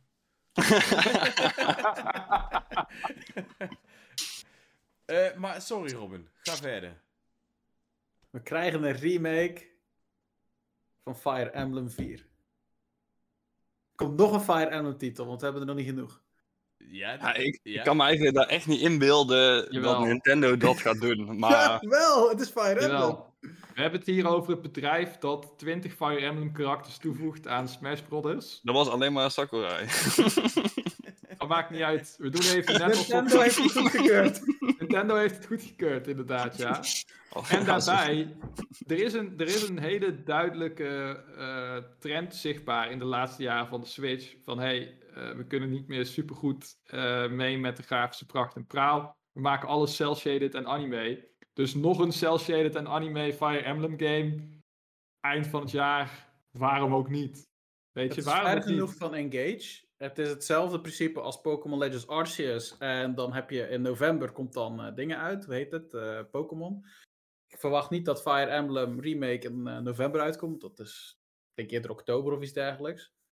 Eh, maar ik denk dat er een remake komt. Eigenlijk een beetje de echo's. Zeg maar een beetje wat ze met eh, Shadows of Valentia hebben gedaan op de 3DS. En dat wordt gewoon een extra titel. Eh, want ik geloof dat Engage is ontwikkeld door Intelligent Systems, terwijl ehm Three Houses door Koei Tecmo voornamelijk was gedaan. Dus het is twee eh, studio's zitten er Mm. aan de Fire Emblem franchise momenteel. Dus vandaar dat er dan ook tijd zou zijn om dan de remake te maken voor 4. En dat zou dan kunnen dat ze die... Omdat Three Houses ook heel veel elementen overpakte van het idee van 4. Dat zou dan de reden zijn dat 4 wordt gekozen in dit geval. Ik moet het even factchecken ondertussen, hoor, jongens. Praat verder. Ik, eh, Kijk even, want ik was ook niet 100% zeker. Maar ik hoorde dat Koei Tecmo voornamelijk bezig is geweest met Three Houses. En Intelligent Systems voornamelijk met Engage. Dat heb ik een paar keer voorbij zien komen. Dus factcheck het alsjeblieft. Maar ik kan me niet voorstellen dat Koei Tecmo de leiding neemt in een tactische eh, RPG. Ik denk dat we eerder meegeholpen hebben. Oké jongens, ik ga, ik ga mijn bom droppen. Drop je er bom. komen. Hollow Knight Silksong gaat dit jaar verschijnen. Dit is Ja. het jaar. Ja. Gaat komen. Dit is het jaar. Deze maand. En, nee, nee, nee. ik denk oktober. Vandaag. Ik denk oktober. Denk ik. Nee, deze maand. Hij wordt, wanneer is het? 25 januari. Ja, jij, jij denkt dat hij wordt geshadowdropt. Bij Xbox. Bij Xbox? Het, Ja. het, zou, het zou zomaar eens Nee, kunnen. Dat zou echt Het zou zijn. zomaar eens kunnen. Ja, ja, ik ben er bang voor. Ja? Denk je dat? echt? Ja. Hij komt, op, eh, hij komt op Game Pass. En dat wordt een Shadow Drop op Game Pass. Ik denk dat Ja? hij dan... eh, En ja. dan komt hij exclusief. Timed. Nee, niet exclusief. Want hij is al lang getoond, geloof ik, met trailers ook voor PlayStation en voor. eh, Ik heb hem zelfs gespeeld op de Switch. Ik heb hem Ja, beeld ik gespeeld. ook. Ik heb hem ook ik denk dus, niet eh, exclusief, maar hij wordt dus aan. Met- volgens mij stond jij daarbij, Robin. Dus eh toen jij nog stond er niet Nintendo bij. Ik-. Dat klopt, ik stond er alleen niet bij. Oh. Ik stond bij Link's Awakening. Ah. Ik geloof dat jij. Ik geloof dat een van de personen die. eh, eh, die ook in de chat zit, dat die bij jou stond. Want die heeft geloof ik bij Silksong gedaan gezeten. Oh, nice. Die was mij in ieder geval de tijd op aan naai dat ik de moeilijkste baas moest doen. Dus dat heb ik gedaan. En die was echt moeilijk. Eh, ja, maar die denk ik in ieder geval dat die gaat komen. Ik hoor nu al dat mijn, eh, mijn voorspelling ontkracht is. Dus eh, helaas, dat was mijn voorspelling. Jammer. Nee, dat, is heel logisch. Ja, hij komt, maar niet direct voor de Switch. Ik denk dat die eerst. Ja, Microsoft heeft gewoon echt een keer wat fatsoenlijks nodig op de Xbox. Dus Hollow Knight Silksong. Denk je exclusief dan? Nee. Nee, ik denk, eh, ik denk misschien een eh, twee, drie maanden of zo. Of twee weken, whatever. Komt first on, dat first je on zo hard Xbox. gemarket hebt op verschillende consoles? Kan dat zomaar? Ik weet natuurlijk niet hoe dat, eh, hoe dat werkt. Maar... Ik weet niet wat er is, wat er is vastgelegd. Of er Want- al aan het begin iets vastgelegd is. Of hoe dat Is hij precies niet Ik ook weet- ooit ergens exclusief bij iets van Nintendo ooit verschenen? Ja, Mm, post nee. E3. Nou, Maar dat was niet Hij was exclusief. geloof ik bij EU was dat eh, geloof ik wat hij heel erg werd eh, in samenwerking werd gemarket. Ja, ik kan Maar me ik herinneren dat, dat hij ergens op een gegeven moment volgens mij met een trailer bij iets van Nintendo of zo is geshowd. Maar dat is zo lang geleden, man. Damn. Maar hij komt er ook gewoon nog steeds naar de Switch. Zo. Ja, Ja, ja, ja. zeker. De vraag is eerder of wij hem later kunnen spelen of ongeveer tegelijkertijd Mhm. met eh, Xbox. Waarschijnlijk, ja. Mink heeft geen mening. Nee, ja. Wel goed spel, daar niet van. Maar Oh, hij is ook geshowd ik heb toch, eh, ik heb toch E3 een Game Treehouse. Pass. Dat was het. Ah, Ja. dat is wel interessant. Ja, dat is wel interessant. Zie ik Ja. eh. Maar hij komt in ieder geval. En dat is al reden genoeg tot, eh, tot, eh, tot feest. Ja, ik, eh, ik kan die En ik denk dat ook wij, Switch-eigenaren, wat er ook gebeurt, hem in 2023 eh, kunnen spelen.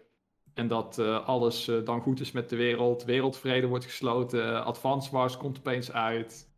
Kan niet op. Oh man. Silksong will save us all. Iemand doet trouwens nog een voorspelling, eh, zag ik. eh, na Tears of the Kingdom komen remakes van Oracle of Ages en Oracle of Seasons in 2024 in dezelfde stijl als dat van de Link's Awakening remake. Dat zou ik heel graag willen. Ik hou van die games.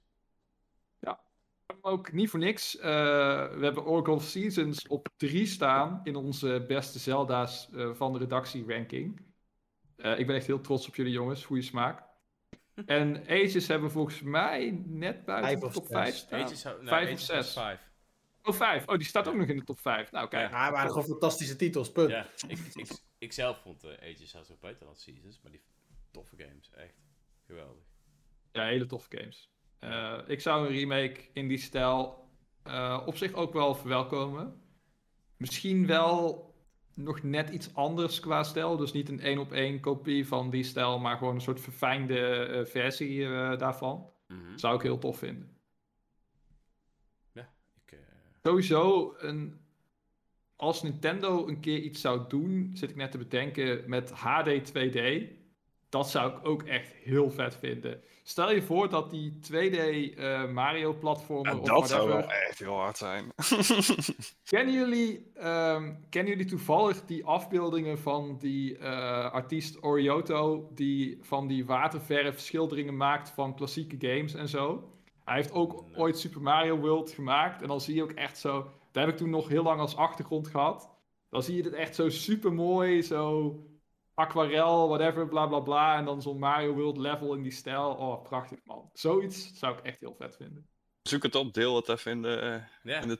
Ja, zou- dat zou heel nice. Ja. Maar eh, het het makes sense, right? Eh, Square Enix doet heel veel voor Nintendo at the Mhm. moment. Nintendo ziet ook dat dat HD 2D heel goed werkt op de Switch. Want je kan het met ja, relatief Mhm. weinig paardenkracht kan je games super mooi maken.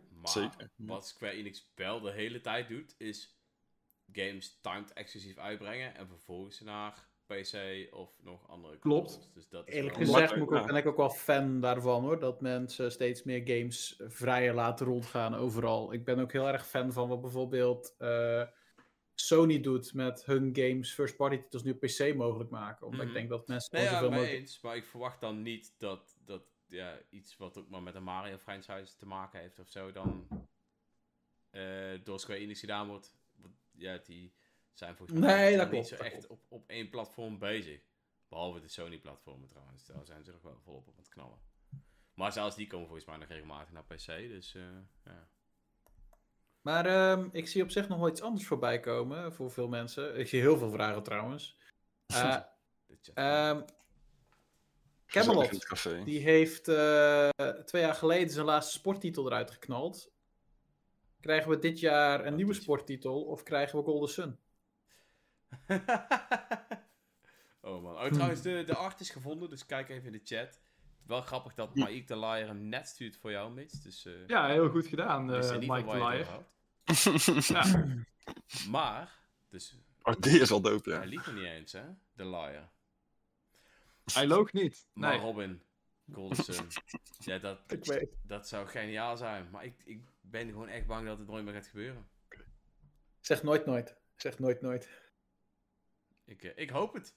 Hoe vet zou het zijn om een Golden Sun te krijgen die ook, zeg maar, niet probeert om de oude Golden Sun te zijn, maar wel gewoon zegt van, oké, ik ben een, een gloednieuwe RPG met geniale graphics en ik ga gewoon eventjes laten zien wat wij vroeger deden, maar nu Denk- beter. Dat maar zou jij een remake van Golden Sun willen zien of zou Nee, jij een ik gloednieuwe gewoon willen zien? Remakes, dat, dat hoeft voor mij Ik niet. zou, ik, zou, ik zou wel een. Er is één eh, aspect wat ik graag geremaked zou willen zien in Golden Sun. En dat is het schrijfwerk. Mhm. Als men namelijk het script van Golden Sun pakt. En daar minimaal 50% van afhaalt. dan wordt die game zoveel beter en moderner en lekkerder Oh te mijn spelen. god. Ja, Ehm, ja. Maar daarom dat denk ene ik dat je gewoon niet moet wagen aan de oude games. En gewoon een nieuwe game moet maken. Misschien zelfs met zonder al die tekst. Gewoon wat ingesproken Robin, eh, Robin wil een mooie anekdote delen, zie ik. Ja, ah, ik geloof dat het het eerste spel is. En ik had twee jaar geleden had ik met een groep vrienden had ik gezegd Golden Sun is zo goed. Het is zo'n vette, vette RPG. Mhm. Dus we gingen die spelen. En je komt in dat stadje met eh, om richting dat eh, moet je met de boot weg of zo. Er zit één zo'n cutscene in. En ze blijven maar praten. Echt. Het Mhm. blijft maar doorgaan. Dat ze ook letterlijk iedereen gaan tellen die in de rij staat. Omdat het de reis is naar een Colosseum of zo. Ja, En ze gaan Ja. tellen en dan ze van één. Nee, we missen iemand. Zullen we nog een keer tellen? Ja, we laten nog een keer tellen. En dat gebeurt drie keer, geloof ik. En na een tijd Ja. is iets van. Meen je dat nou? Motherfucker. Ze hadden echt een editor nodig voor dat, eh, voor dat script. Maar wat ook dus grap, grappig detail is, dat de meeste eh, Golden, eh, Golden Sun speedruns, die beginnen ook na de intro. Omdat de intro gewoon een half uur lang alleen maar gelul is. Waar gewoon vrijwel niets gebeurt en alles continu herhaald wordt. Ja. Dus ja, dat zegt ook wel iets. Als jouw speedrun begint na de intro van jouw game, omdat er gewoon te veel tijd verspild wordt. Ja, weet je Er wordt heel veel, ja, er wordt heel veel onnuttige dingen gezet. Maar de gameplay en alles is. ja, dat wel. Zeker. Maar- die tijd was heel goed. Ja, maar daarom denk ik ook dat, dat ze zich niet moeten wagen aan de oude games. En die gewoon lekker moeten laten voor wat het is. Of ze moeten een Final Fantasy 7 knallen. Gewoon opeens helemaal eh, opnieuw. Maar, Dan krijg je weer zo'n action RPG in plaats nee, maar van. daarom dat denk ik dat ze, gewoon, dat ze dat allemaal niet moeten doen. En gewoon ja, een nieuwe Golden Sun moeten maken. Gewoon, ja, pak de dingen die Golden Sun goed maakte. En ga daarmee aan het werk. Zo is, ja. Zullen ze vast zelf niet hebben gedacht. Nee, ja, maar, maar dat, dat is de enige manier om, om die serie te kunnen redden. Je moet nu Hey, niet- Miyamoto is nu aan het kijken. Die denkt van: Yo, Dreon. Oh, die dat maakt- moet ik doen! Nee, maar, maar je moet niet moet proberen pakken. om die game na te maken. Dat, Golden dat, heeft geen maken. nut. Nee, maar je moet niet proberen om Golden Sun na te maken. Dat heeft echt geen nut. Je, als Maakt je het niet uit. doen, dan moet je het ook goed doen. Miyamoto is aan het kijken naar onze viral video van Fire Emblem Engage. En, eh, en die is nu aan het kijken en die denkt van... Nani? Golden Sunades? oh man. heel mooi, heel mooi. Ja. Nee, ja, ja. de- dat is de enige manier waarop je Golden Sun goed kan doen. Dat denk ik echt. Niet, eh, niet remaken. Eh, Ze hebben ooit dus wel Golden Sun een, rebo- een reboot gegeven, soort van, op de Nintendo Dat DS. Met, de, met Ja. de kinderen van de protagonisten Dat uit was het zo, eerste ah, deel. zo jammer. Ik, ik- En dat was gewoon een soort van, ja, we doen het nog eens dunnetjes over. En er zat niet heel veel originaliteit eh, in. En het heeft ook heeft niet ook heel goed geflopt. verkocht. Ja, Hmm. Zonde, het zag er wel mooi uit. En het, zag ook, het was ook weer de leuke gameplay, maar het verhaal sloeg echt nergens op. En toen was ik opeens... Het was ook echt, het einde was ook echt super abrupt, weet ik Het nog. einde Ik was een cliffhanger. Mhm. Maar het was Eigenlijk heel abrupt. bedoeling dat er nog een deel zou komen. Ja, Ja, Ja. Dat, eh, dat was jammer. Iemand vraagt overigens, eh, want ik zie nu dat eh Daan het weer eventjes... eh, waar heeft, iedereen heeft die highlights gevonden, jongens. Dat is niet goed. Nu krijgen we alles in highlights. maar eh toevallig dat Maik de Laia net al vroeg... Denken jullie dat Hogwarts Legacy goed gaat draaien op Switch? Want die komt later naar de Switch. Want volgens mij komt die volgende maand dus al uit voor de rest van de consoles en PC. ja. Ehm, ik denk dat het een beetje een Sonic eh, Frontier-achtige kwestie gaat zijn. Ik denk dat hij het prima gaat doen, maar het is met heel veel dingen inleveren. Ja. Ja, ik Ja. eh, heb er een hard hoofd bij. Dat is echt duidelijk de slechtste versie, zal het zijn. Punt. hij draait waarschijnlijk amper. Maar als je geen andere console of PC hebt, ja. Leuk voor je. Is dus wel beter dan een cloud versie. ik denk Ja. dat je dan beter een cloudversie kan hebben, als ik heel eerlijk ben. Ja, als zeg jij nou shit voor vieze dingen? Als die Nee, ja, dan- draait je veel beter. Ja. En dan ziet het er beter uit. Ik snap echt niet waarom mensen daarop tegen zijn. Kijk, ik zou nooit een cloudversie game kopen, maar Ja, volgens mij werkt het ook nog niet fatsoenlijk. Maar ik vind het wel vrij apart dat ze er wel echt voor kiezen om die game eh, te downgraden naar de Nintendo Switch. En ook nog eens om hem uit te stellen. Ja. Want als ze puur voor de money zouden gaan, dan zou het het logischste zijn als we gewoon in de winkel flikkeren. Net als Sonic Frontiers. Gewoon dezelfde dag in de winkel. Maakt niet uit dat er eh, ziek veel pop-up eh, pop-up in zit en dat soort dingen allemaal. Gewoon release die handel voor de feestdagen. Bam, bam. Hm. Maar dat doen ze niet. Ze zeggen eigenlijk van ja, we gaan nog drie maanden langer aan de Nintendo Switch versie eh, werken. En die komt eh, ergens eh, begin eh, zomer, eind lente uit. Ja, volgens mij juli. En dat vind ik dan wel weer nice. Ja, maar ja, Daar kan ik dan wel weer respect voor hebben. ja. Dus eh, wie weet wordt het nog wel een aardige versie. Hè? Je moet niet vergeten dat eh, er is ooit... eh dan ga ik weer over het verleden praten, sorry daarvoor jongens. Maar het is, ook man, hè? mooi, het, is ook zo'n mooi, het is ook zo'n mooi verleden. Weet je, wel. je had ooit eh, twee eh, Game, Boy, of Game Boy games die, van Harry Potter, die allebei rond dezelfde tijd uitkwamen van de geheime kamer, Oh ja. de Chamber of Secrets. Mhm. En iedereen vond de Game Boy Color versie beter dan de Game Boy Advance versie. Ondanks dat die technisch veel natuurlijk simpeler was, dat soort dingen. Maar die game zat gewoon beter in elkaar, was een andere ontwikkelaar, bla bla bla. Was Dus geen RPG? soms- dat was een RPG, ja, klopt. Ja, die heb ik gespeeld. Dat was een RPG, klopt. Van bovenaf, een beetje Zelda-achtig, een beetje toveren, flipendo's eh, afvuren op ratten en dat soort dingen. Allemaal leuk. Maar daar wil ik, wil ik maar weer zeggen, jongens, als ze op de Game Boy Color een fatsoenlijke Harry Potter game konden maken, dan moet dat op een Nintendo Switch toch ook wel lukken met een paar slimme Het dingetjes. probleem alleen is dat deze game waarschijnlijk niet er heel anders gaat uitzien dan wat je op de PlayStation eh, en de Xbox krijgt. Daar krijg je precies hetzelfde, alleen het ziet er veel, eh, veel slechter uit. Ja, oké, maar dat het Ja. slecht eruit ziet is oké, als het nog maar enigszins acceptabel is. Ja. Eh, Hebben we überhaupt al beelden gezien van de Switch-versie? Nee, hè? Nee, volgens Dat is mij wel heel erg bewust. Ik heb wel 8K beelden gezien en die waren echt fenomenaal. Dus mijn PC gaat hem heel leuk vinden. Maar de Nintendo Switch, ja, ik ben heel benieuwd. Nee, de Nintendo Switch vindt het ook leuk en dan is het klaar. Dat is één seconde laat hij het zien en dan is het van poef. Komt er rook uit. Het zal in ieder geval als. Ik weet niet of de. Ik denk dat de. eh, de main console versies, zeg maar, dat die wel 30 fps targeten. Mhm. En geen 60 fps. Dus ik verwacht dat we met een beetje geluk op 25 fps Nee, gemiddeld ik- zitten. Of ik 20. denk dat de, de main consoles doen... Tegenwoordig hebben ze voor het iedere keer zo twee van die modussen. 8K en oh, 4K performance modus. performance Ja, en, ja, eh, ja. Ja, ja. Of ik weet niet of het 8K of 4K is, maar in ieder geval ze hebben performance en, 4K en volgens FPS. mij. Ja.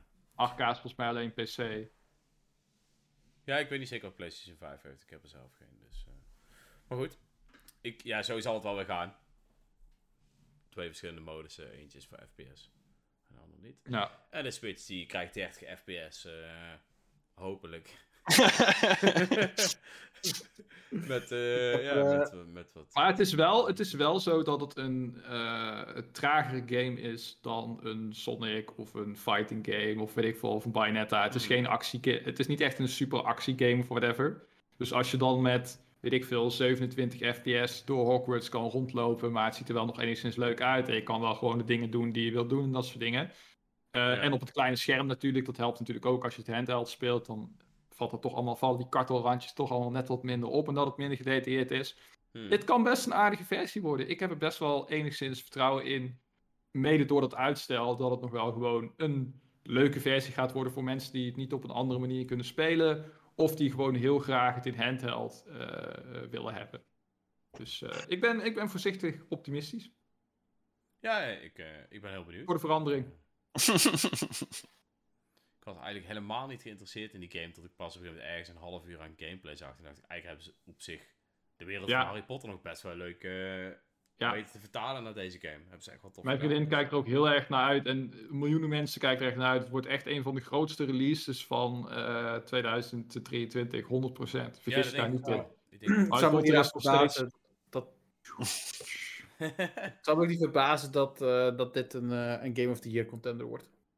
Nee, dat denk ik niet. ja, dat ligt eraan. Als, als, als Die gewoon echt gewoon een goede game is, dan zou dat zomaar kunnen.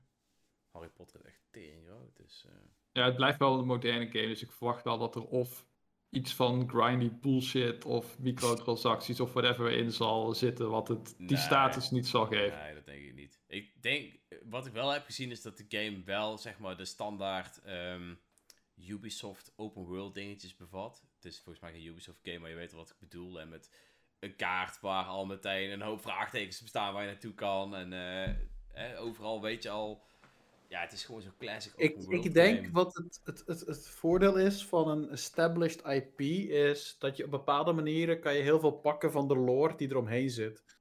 En Ja, dat doen ze goed. En ze hebben ook, eh, het is slim dat ze een andere tijd pakken dan waarin de films zich afspelen. Dus hebben ze ook Ja. meer speling. Dat doen ze goed. Ik, eh, ik ben benieuwd. Oh, heeft geen microtransacties, heeft Daan net gevonden. Dus eh, dat gaat dan niet Oh, dat is nice. Nou, dat is wel één pluspunt. Hebben ze ook denk ik niet nodig met de hoeveelheid verkopen die ze gaan krijgen. Dus, eh. Hebben wij nog gekke predictions voor de feestdagen, jongens? Want we hebben nu alles gehad, maar de feestdagen nog niet. Maar terug, Ga hè? Nou, als Mario niet op eh, april uitkomt, dan, eh, dan, dan Mario eind dit jaar. I don't know. Ik, eerlijk gezegd denk ik dat er zowel een Mario als een Donkey Kong titel kan zijn. Maar ik weet niet of Donkey Kong een, een, een, een, een najaarstitel is. Ik weet niet eens wat we in 2020 hadden voor een najaarstitel. Was dat niet gewoon de DLC van Pokémon? Dan was er verder niks anders. Deels 2020 was wel een matig Ja, jaar we hebben verder. één matig jaar gehad, dat was volgens mij 2020, ja. Toen was er geloof ik, ja goed. Natuurlijk had je daar een ander iets dat nog in de achtergrond speelde. Maar eh, dat terzijde kwam... Nee, maar volgens mij had je alleen Animal Crossing en Ring Fit en dat was het enige toen dat jaar. Nee, Paper Mario de Origami Kim kwam ook uit. Ja, ik zei goeie. Nou, ik bedoel, in november kwam niks. In november kwam geloof ik niks. eh, kwam, kwam niks uit of december. Eh, Het was geloof ik alleen de DLC. ik zit nu even een lijst te checken. Hyrule Warriors Age of Calamity was de grote Nou, eh feestdagen Nogmaals, ik zei goeie. Naast Just Dance 2021. Dus dan weet je wel wat voor jaar het was. Als Ja. dat titels zijn die de, eh, ja, hier genoemd worden. November, oktober. Oh, en Mario 3D All-Stars in september. Oké. Nou, volgens mij, eh, volgens mij hebben we niet echt gekke feestdagen predictions op Minx en Metro Prime 4 eh dingetje na. Nou ja, er komt gewoon niks met feestdagen, behalve... eh, eh, wat hadden we ook nieuwe- weer gezegd? Behalve de nieuwe Nintendo 4. Switch. Nee, Ja, ehm, ik zag ook nog als vraag: wat voor codenaam krijgt de opvolger van de Switch? Ja, als slime slime dood. Dat is een mooie codenaam, als sla je me dood. Kijk, Miyamoto is als sla je me dood. Oh my mo, Shinderu. Ja, ik ben wel heel benieuwd. Denken jullie dat ehm, de nieuwe console het hybride gaat voortzetten? Of denk je dat ze weer met een heel nieuw dingetje gaan komen? Want ze hebben nu de keuze gemaakt eigenlijk om handheld en console in plaats van twee losse dingetjes één ding te maken. Gaan ze dat zo houden? Of gaan ze terug met andere gimmicks? Of weet ik het? Ik denk dat ze redelijk verplicht zijn om nu weer een hybride console te maken. Gewoon ook omdat ze al hun afdelingen hebben samengevoegd Ja, die eerst ja, apart precies. waren. Precies. Ik Er denk is eigenlijk ook... geen Ja. mogelijkheid meer terug. En- Het zou heel averechts werken nu dat zeg maar, iedereen heeft geleerd hoe ze met een handheld thuisconsole moeten werken. Daarna van, nee, ga jij maar weer terug naar handheld. Succes.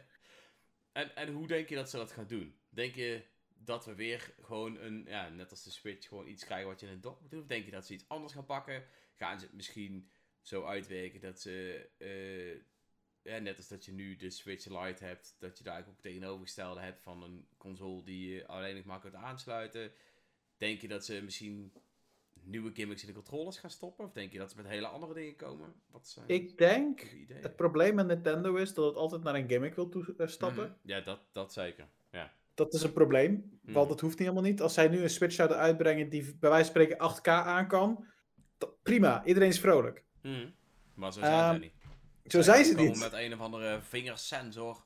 Waarbij je weet ik veel wat allemaal moet doen. Ik, Dus. ehm, ik denk dat de codenaam iets te maken gaat hebben. Dat het thema rondom de nieuwe opvolger iets met Connect gaat zijn. En dat het meer gebaseerd gaat zijn op. ehm, ze zijn heel erg bezig om nu ook een soort van sociale. Ja, eh, sociale interactie te creëren met de Switch. Dus dat hebben ze met de Joy-Con al gedaan. Ik denk dat ze het een stapje verder willen pakken. Dat ze ook nog eens een stapje verder gaan met de integratie met hun mobiele telefoons. Oh, Omdat nee. ook in Japan zijn mobiele telefoons ook best populair als een gaming device. Ik denk dat ze dat meer willen doen. Dat je dus eigenlijk altijd samen kan spelen op een bepaalde manier. Die laatste patent die ook los is gekomen, heeft daar ook een beetje mijn, mijn gedachten bij gevormd. En ik denk wat je gaat krijgen is een soort van ehm, ehm, ja, apparaat die eigenlijk een switch is, maar ook waar je bijvoorbeeld het scherm van kan loskoppelen van boven. Dus je krijgt een soort van DS. Mhm. Kan je loskoppelen. En dan kan je dus met twee mensen naast elkaar spelen. Of je kan ze gebruiken als een soort van eh, tweede scherm. eh, die aan je tv gelinkt is, toch op een of andere manier. En daarnaast kan je ook los accessoires gaan kopen. Die bijvoorbeeld een VR-achtige bril. Dus het wordt een soort van labo, maar dan met technologie erin. Ah, Oké. Dat is Beeld even het mijn- zelf. Wat zei je? Jullie denken dat je beter kan een console maken? Hier, Hier, alsjeblieft. bouw het zelf maar. Bouw het zelf maar inderdaad. ja. Nou, het is niet Maar ik vind, het wel, ik vind het wel een interessante voorspelling. Eh, Het is- Met name dat tweede scherm. Tegelijkertijd denk ik, twee dat schermen, twee keer de kosten in van een scherm. Ja, Ja. Dat, heb ik, dat heb ik zelf al eerder getypt ergens. Dat zou kunnen. Op de DS had je natuurlijk nog die El Cheapo LCD-schermpjes die ook nog super klein waren. Dus dan is twee schermen kost technisch gezien natuurlijk een stuk makkelijker te realiseren dan bij wijze van spreken twee OLED-schermen eh, van eh, dezelfde grootte als de Switch. Mhm. Wat je wel natuurlijk ziet is dat als je kijkt naar telefoons, dan zit natuurlijk Samsung heel erg op die eh, foldable eh, devices. Hè? Dus een telefoon die je kunt opvouwen, een scherm dat je kunt opvouwen, dat soort dingen. Ik weet niet of die technologie nu al goedkoop genoeg is voor Nintendo Nee. om te zeggen van, daar kunnen we iets mee doen. Ik denk het zelf nog niet. Mensen- de prijzen van die telefoons en tv's. Ja, en er eh, zijn nog niet, nog niet echt. Er zijn, er zijn ook niet echt budgetmodellen van die eh foldable schermen. Dus die kant schat ik niet heel. Dat Mhm. Nintendo daar iets mee gaat, eh, gaat doen. Maar ik denk wel dat ze bij het hybride design blijven. Zoals Mink al zegt. Ja, ze moeten wel. Ze hebben hun afdelingen eh, samengevoegd. Ja. Dat is meer dan alleen voor één generatie een stapje doen. Dat is gewoon echt een complete bedrijfs eh ommezwaai, om het zo maar te zeggen. Mhm. Eh, dus ja, wat zouden ze nu kunnen doen? Ik neig dan ook inderdaad naar iets met VR of met AR. Tegelijkertijd is dat ook weer vrij gimmicky. VR zou wel cool zijn, maar is niet uniek genoeg. Want dat doet Sony ook al. Eh, dat doet Meta natuurlijk ook al. Eh, ja, AR volgens mij had Xbox daar ooit iets voor aangekondigd. HoloLens of iets in die, eh, iets in die trant. Ehm, aan de andere kant, Nintendo heeft natuurlijk ook gezien in samenwerking met Niantic hoe ongelooflijk populair eh AR kan zijn als je de juiste toepassingen voor, eh, voor maakt. Hè, dus, en het zou ook goed passen bij het handheld karakter van de Switch. Want als jij bijvoorbeeld in plaats van dat je met z'n tweeën op een klein schermpje moet gaan kijken, als je, ik noem maar iets, als je samen ehm, nou, met je vriendin in bed ligt of zo en je wilt even een spelletje spelen samen, dan moet je nu moet je dan één Joy-Con pakken. Je moet de Switch ergens op de dekens positioneren, zodat hij niet omvalt met die geweldige Dit is een persoonlijke struggles hier. Precies. Dus, of, je zit, of, of ik noem maar iets, je zit in de trein en je wilt gewoon samen een spelletje Ja. spelen. Ja, hoe vet zou het dan zijn als je dan een soort van projectie kan maken met je Switch in AR? En dat je dat dan kan besturen. Hè? Dat je bijvoorbeeld, eh, ik noem maar iets, je speelt een soort van een potje Advance Wars tegen elkaar. En je ziet dan de units letterlijk in AR op je tafel staan. En een soort van grasveldje of whatever met gebouwtjes eromheen en zo. Dat kan je dan zo besturen zonder dat je een tv nodig hebt. Ja, dat, Het is gimmicky, maar Ja. het, kan qua multiplayer. op de 3DS ook geprobeerd. En, en dat is Ja, maar niet echt zo heel... Nee, maar dat was, Ja. dat was eigenlijk geen game. Hè. Je had meer van die kaartjes en daar kwamen dan dingen uit. Maar je kon er Hmm. niet echt games mee spelen. En ik denk ook, ik denk dan meer aan die technologie zoals eh, Microsoft dat toen presenteerde, die Ja, HoloLens. met die HoloLens, ja. Precies, dat was natuurlijk heel uitgebreid. Hmm. Maar ik denk als je daar een soort van miniatuurversie van maakt. Dus je hebt een soort van miniatuur eh, slagveldje of je hebt een Ja, miniatuur. zo'n Captain eh, Toad-achtige game zou super vet zijn in AR. wat voor game? Captain Toad.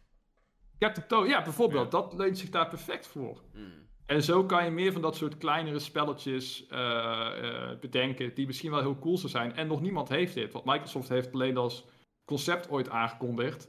Maar niemand heeft het eigenlijk. Dus ja, Mark, eh, Mark die vraagt zich eigenlijk af in de chat eh, hoe je dat gaat oplossen met de accu. Of dat hij zonnepanelen heeft. Eh, ja, goede vraag. Ik hoop. ik weet niet hoe accu-intensief die techniek is. Ik bedoel, als je het op de 3DS goedkoop met kaartjes kan. Ja, ik weet niet. Ik, ik, ik denk op zich. Kijk, mobiele telefoons kunnen ook al een hoop tegenwoordig. En ik bedoel, Ja. als je nu teruggaat naar een mobiele telefoon anno, I don't know, 2018 of 2019, stel dat ze daar de technologie van gebruiken, heb je nog steeds best een sterk systeem Ja, ja. dat weer een paar jaar mee kan. En kijk, eh, de Switch Pro werd een lange tijd benoemd met wat voor dingen erin zouden zitten. En ik ben er nog steeds van overtuigd dat die in de maak was. Hm. Dus ik zie DLSS ook echt wel als een techniek dat gaat terugkomen dan. Want de samenwerking met Nvidia en Nintendo is er ook niet voor niets. En Nvidia is zo aan het pushen op die DLSS. Als ze Ja. dat op een console kunnen toepassen uiteindelijk, ja, dat is alleen maar goed voor hun ook. En ik denk dat je daarmee ook de, de grote eh, nadelen van de Switch is dat het nu echt zijn leeftijd laat zien. En dat Ja. zal je dan met zo'n techniek ook kunnen stopzetten. Dus Ja, in ieder geval wat kunnen verminderen. Ik, eh, ik, ik ben Ja. benieuwd. Ik denk ook nog wel dat ze het een en ander met de controllers gaat doen. Want de Joy-Con is wel een ding waar natuurlijk, eh, ja, mede, alleen natuurlijk door het eh, driften al een hoop gezeik van is gekomen. Maar de Rumble bijvoorbeeld, zullen ze, zullen ze daar nog iets mee doen? Want daar hebben ze toen de HD Rumble en dat is helaas iets te vlug ook overtroffen door, eh, door PlayStation met... eh, ik denk dat ze PlayStation achteraan gaan. ja, ik- De Joy-Con op zichzelf zijn goede, goede, ehm, hoe heet het? Goede controllers met gigantische problemen. Want op Mhm. zich, het Ja. idee van ze eruit klikken en in een controller stoppen die je een holder en kunnen geven aan andere mensen, was gewoon een top idee. Ja. Technologie erin, kan beter.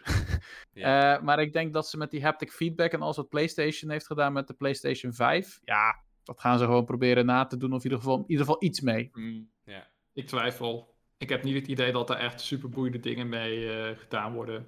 Of laat ik het zo zeggen, ik heb niet het idee dat daar echt mensen voor specifiek een console kopen. Dat HD Rumble was een leuke gimmick. Je had dat spelletje met die ijs. Oh, ik kan de ijsblokjes Ja, echt maar- voelen. maar- Dat werkt natuurlijk super goed op een demo stand of als je het mensen wil laten uitproberen of zo. Maar uiteindelijk is daar niks mee gedaan. Gewoon je heel PlayStation weinig. 5, je PlayStation 5 koop je toch ook niet voor de controller? Nee, maar ik, jawel, want je kunt- je hebt de controller nodig om te gamen. hele goede verhalen.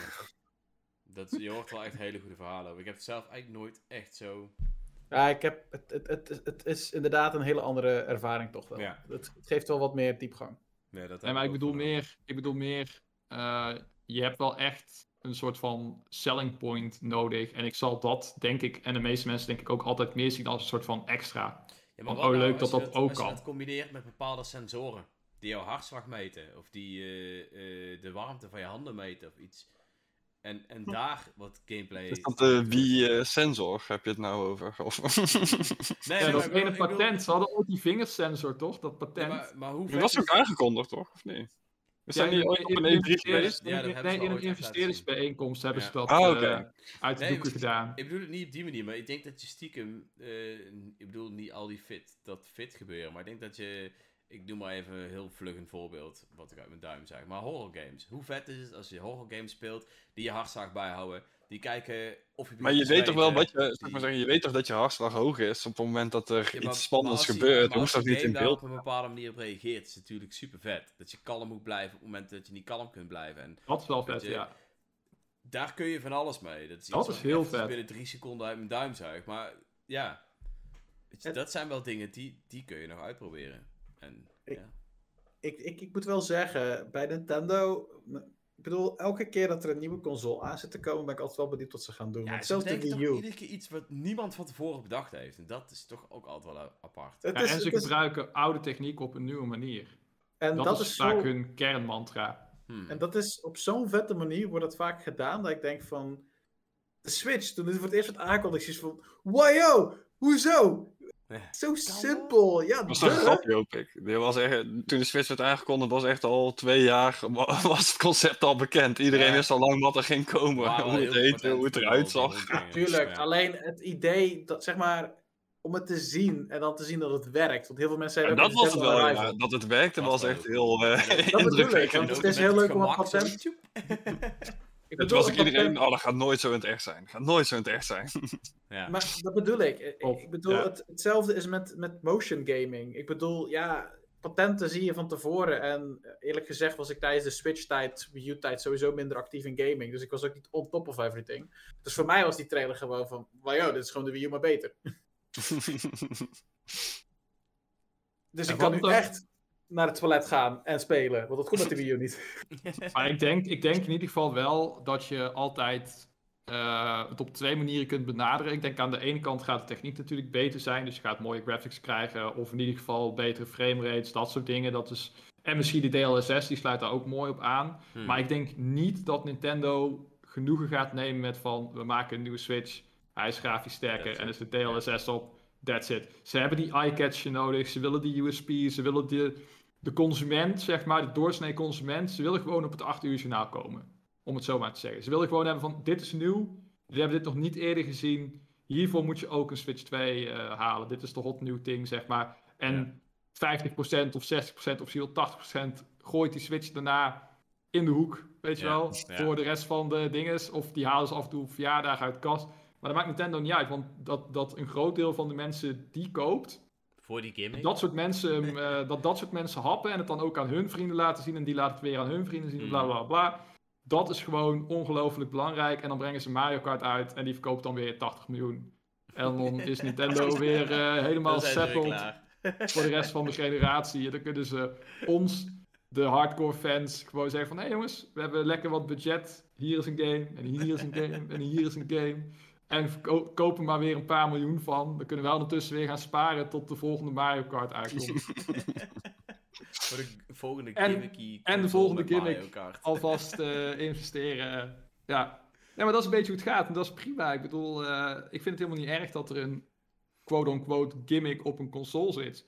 Zolang maar niet ehm, de hele console daarop is gebouwd en er Mm. per se iets gedaan moet worden en het overal in geforceerd wordt. Want dat is ja, als je nu Wii-games opnieuw speelt, dan is het af en toe wel vervelend. En Ja. bijvoorbeeld bij zo'n Skyward Sword, waarom zit het zwemmen in godsnaam? Waarom is dat motion controls? Dat slaat Ja. helemaal nergens op. Dat is zo bizar. Ja. Waarom moet ik flappen met mijn controller om mijn loffing te besturen? Why? Weet je wel? Maar, maar wat ik wel een heel klein beetje. eh, eh, wa- wat ik me wel een heel klein beetje afvraag is. De, de gap tussen de next-gen consoles en de, de Switch is nu heel, heel groot.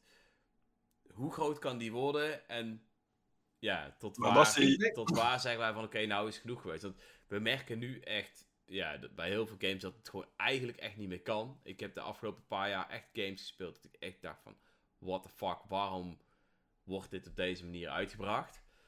Ehm, eentje daarvan is eh, Daan het zeker niet mee eens, maar ja, helaas is dat wel een beetje hoe ik erover denk op grafisch gebied. No Man's Sky. Maar ja, heel, heel veel games worden nu, eh, of, ja, die worden nu gewoon echt uitgebracht dat je echt denkt van het kan eigenlijk gewoon niet meer. En, en de volgende generatie komt er dadelijk ook weer aan naar de PlayStation 5 en de, de Xbox eh, 100.000. En dan ja, die gaat nog groter zijn, die gap. En waar ergens eh, gaan we weer hetzelfde krijgen als wat we met de Wii hadden. Dat de Wii een losse game kreeg van de rest die altijd kutter was. Want toen de Xbox 360 en de PlayStation 3 games kregen, waren het vaak gewoon andere games die naar de Wii kwamen. Ook gewoon onder dezelfde naam gemaakt. Maar niet Maar een downgrade of zo. En waar ergens... Ja, waar Maar denk je, ergens- zou ik maar zeggen, eh, als je van, kijkt naar de Wii-era, dan is dat een grotere gap dan dat het nu is. Ja, maar die was... Dus Ja, dat is ik maar Maar zeggen, we gaan daar eh, dadelijk misschien weer terug naartoe, en dat was echt super kut. Dat denk ik niet. Want ik denk juist dat de stappen die in technologie worden gemaakt steeds kleiner worden. Want hoe ver ga je nog uiteindelijk? Ik bedoel, ja, ehm, 4K graphics, vet. Ze maken Maar er gewoon die 8K van en daarna komt het gewoon 16 hoor, ben me niet bang.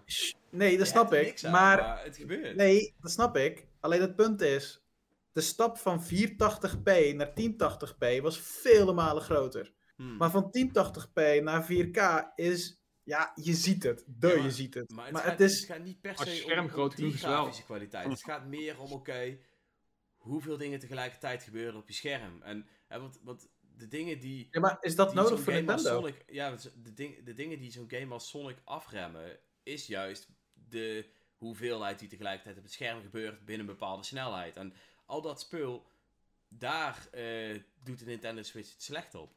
Het is niet per Ja, maar se daar heb je dus bijvoorbeeld de het DLSS. 8K of zo. Het is juist het, hetgene wat die games maakt, ehm, Ja. wat zo goed werkt op zo'n next-gen console, wat steeds minder goed werkt op een Nintendo Switch. Omdat die het gewoon niet meer aan kan. En dat heeft niet per se te maken met de gehele grafische kwaliteit. Het gaat vaak om alles wat er omheen gebeurt. Ja, zeker. No Maar Man's ik denk, Sky, het probleem aan No Man's Sky is dat hij tegelijkertijd heel veel dingen eh, berekent en alvast voorbereidt voordat jij daar komt. Het is niet per se die grafische kwaliteit waar het om gaat. Het is alles wat de game van de Switch vraagt, waardoor die grafisch minder presteert. Ja, ik ja, denk dat je hebt het uiteindelijk deels... wel toch dezelfde game, maar dan lelijker. Het Ja, is maar- techni- het, het, de, alle technische functionaliteiten in No Man's Sky Ja, op de die Switch. Worden, die worden natuurlijk steeds hoger. En Ja, ja, maar ik bedoel meer dat van... die gap stiekem wel weer steeds groter wordt. Ondanks dat eh, eh, dat je de gap tussen 480p en 1080p, die was heel groot. Eh, maar Nee, maar ik snap, ik snap wat jij bedoelt. Mm. Maar ik bedoel meer te zeggen van... de game is dan misschien wel lelijker, maar functioneel is het dezelfde game.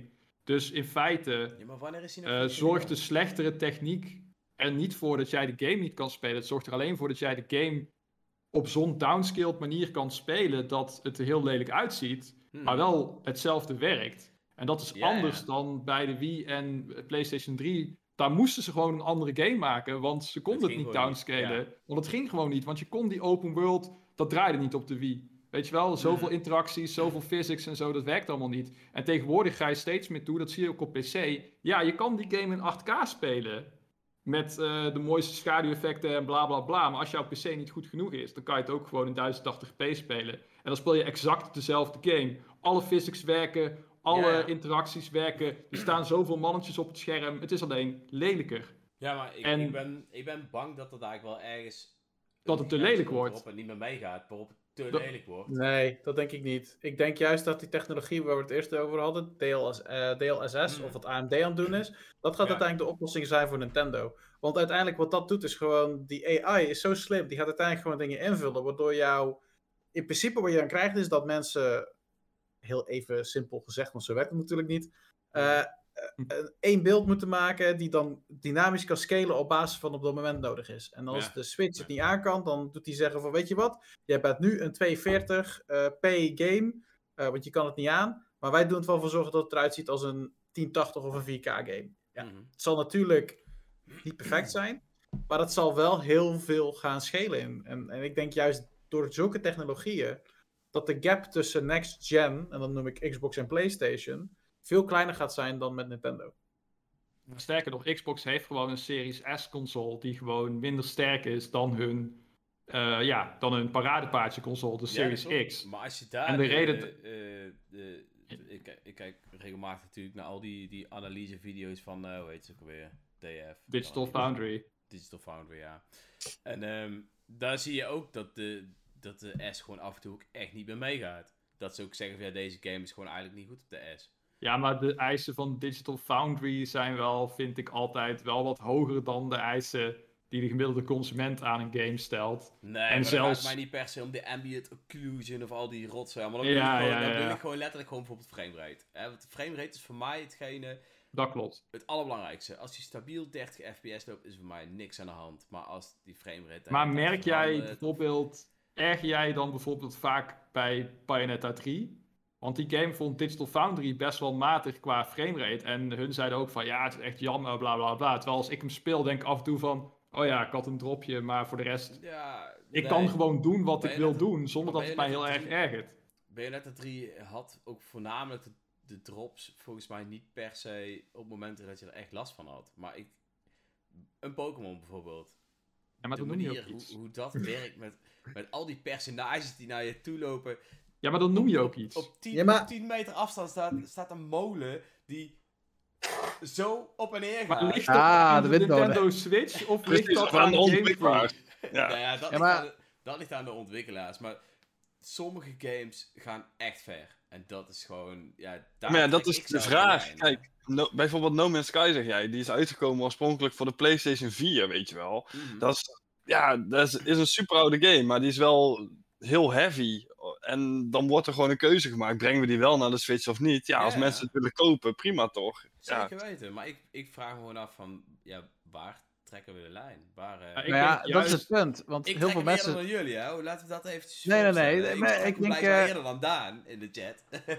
Ehm, Ik denk dat het ook heel afhankelijk is van, van welk voor titel je kijkt. Want je bent natuurlijk voor een titel waar jij een warm hart, of een franchise waar je een warm hart toe draagt, zal jij minder snel zeggen van, weet je wat, die gameplay is wel goed, prima. Ik bedoel, Pokémon is een goed voorbeeld. Jij speelt net zo goed en net zo hard momenteel Pokémon Scarlet Violet. maar Terwijl jij weet dat die games- mateloos aan, man. Ik Ja, hou echt maar je speelt het wel. Omdat de gameplay is, is top. Daar ga je. Maar ik En dat- irriteer me er mateloos aan. En als de volgende game... ehm, ja, dat zeg je nu. Dat nee, zeg maar- je. Nee, maar als de volgende game... Als de volgende game Je gaat hem gewoon weer kopen. Nee, nee, ze- ja, nee ik, ik hoef ze niet per se te 100 kopen. Nee, maar dat is wel een Ja, ding. Ik Voorspelling bedoel, voor 2026, 300 300 nieuwe. Pokémon. Nee, maar dat is wel een beetje het ik heb ding. wel zoiets van, oké, als het- want deze game bracht heel veel vernieuwing. Maar als deze game niet heel veel vernieuwing had gebracht, had ik hem niet gekocht. Echt niet. Nee, dat klopt. Ik heb na de vorige game wel echt gezegd, oké, that's it. Als Pokémon nou niks tofs doet, dan stop ik ermee. Nee, Ja. same. Snap Toch ik allemaal helemaal. gekocht. Maar Dat heb ik ook gezegd. wel- Omdat, laat- omdat laat- ik tijdens de preview sessie heb gezien dat de game wel heel veel nieuwe dingen deed. En dat vond Mhm. ik echt leuk. En ik, ja, ik, ik blijf het zeggen, tijdens de preview sessie liep hij beter dan dat hij nou loopt. Dat vind ik nog het allerergste. we wachten nog steeds op de patch. Ja, hij liep echt beter toen. Dus ja. Ja. Maar goed. Nee, maar wat, wat we wel denk ik even niet uit het oog moeten verliezen in deze eh, mini-discussie, Hm. is... Ligt het aan de ontwikkelaar of ligt het aan de Switch? Als ik Dat kijk naar het. 2022, dan zijn er Switch-ports verschenen van Persona 5 en Nier Automata. Beide PlayStation 4 games. Eh, beide best wel indrukwekkend voor Switch-begrippen. Ik heb Nier Automata eh 1080p, 60 fps, bla bla bla, noem het op, eh, op de PC gespeeld met Mhm. controller. Dus ik, voor mij voelde het als een hele stap terug, die 30 fps. Maar na een tijdje je eraan. En ik snap ook wel dat voor de Switch 30 fps daar het hoogst haalbaar is. En als die stabiel is, en mensen hebben dan een extra manier om Nier Automata te spelen, dan is dat prima. Dus dat zijn ontwikkelaars die daar echt wel moeite in steken. Dat gewoon bewijst dat het niet aan de Switch ligt. Het ligt meer aan het feit van welke game wil je porten en hoeveel moeite wil je daarin steken en hoeveel tijd en budget krijg je daarvoor Hmm. van eh, de uitgever die daar wel of geen eh, winst in ziet. Ja, Dus ja, zeker weten. Je kunt zeggen, je kunt zeggen van ja, maar Pokémon en eh, de Switch laat echt zijn leeftijd zien, maar dat vind ik niet fair, want Pokémon is gewoon een rushed product. Wat gewoon overduidelijk wel- voor de feestdagen in de winkel moest, eh, moest liggen. En voor de release van de nieuwe kaarten en de nieuwe anime en bla bla bla, noem maar op. Ah. Dus dat kan je niet op de Switch schrijven, denk ik dan. Wel is het natuurlijk zo, Dreon, wat jij zegt, dat third-party games, naarmate de eh, golf groter wordt, zeg maar, lastiger zijn om dan te zeggen Ja. van... Oké, we downporten dit naar de Switch, dus daarom is een nieuwe Switch wel nodig. En daarom Nee, is, het eh, wat Robin zegt. Ja, dat dat. dat DLSS, Ja, maar- dat, is daar gewoon een perfecte, eh, dat, dat sluit daar gewoon perfect op aan om met minder kracht meer dingen te doen. Ja. Ik denk dat wij bijna allemaal, ik denk dat de meeste mensen wel zeggen van, hey, dit is het moment voor een nieuwe Switch. In principe, ik denk dat door het feit dat die mid-gen refresh niet is gebeurd, dat de leeftijd van de Switch gewoon veel meer in het zicht is gekomen. En ik denk dat 2024 daarin juist het juiste moment is om daar een, een verandering in te brengen. Zou ik het liever dit jaar zien? Ja, want de Switch is zeker oud geworden. En dat kan je zeker zien in Pokémon. Maar dan kijk ik bijvoorbeeld in games als Fire Emblem Engage, die er dan weer heel vloeiend en prachtig uitziet. Ja, dus- het, het, het, zal ook wel een beetje liggen aan de vorm van de game. En hè, een open world game of een, eh, of, of een game waarbij alles vooraf bepaald is, is natuurlijk toch weer net wat anders. Denk ik zelf wel. Ja, goed, als je Maar- kijkt naar. Ehm, Pokémon is inderdaad niet het voorbeeld om te laten zien hoe oud de Switch is. Ehm, en dat stukje met die molens bedoelde, ook, bedoelde ik ook niet van dit ligt aan de Switch. Maar dat is wel waar ik de lijn trek. Dat ik echt denk van, yo, dit kan echt niet. nee, En dat klopt. was, en dat was in No Man's Sky precies hetzelfde. Als je daar eh 10 meter van iemand afstond, dan, dan werd zijn. eh, de character zijn, zijn, zijn resolutie werd minder en zijn FPS. Gebeurt werd ook in. Pokémon. En dat, dat was zo KUT om te zien.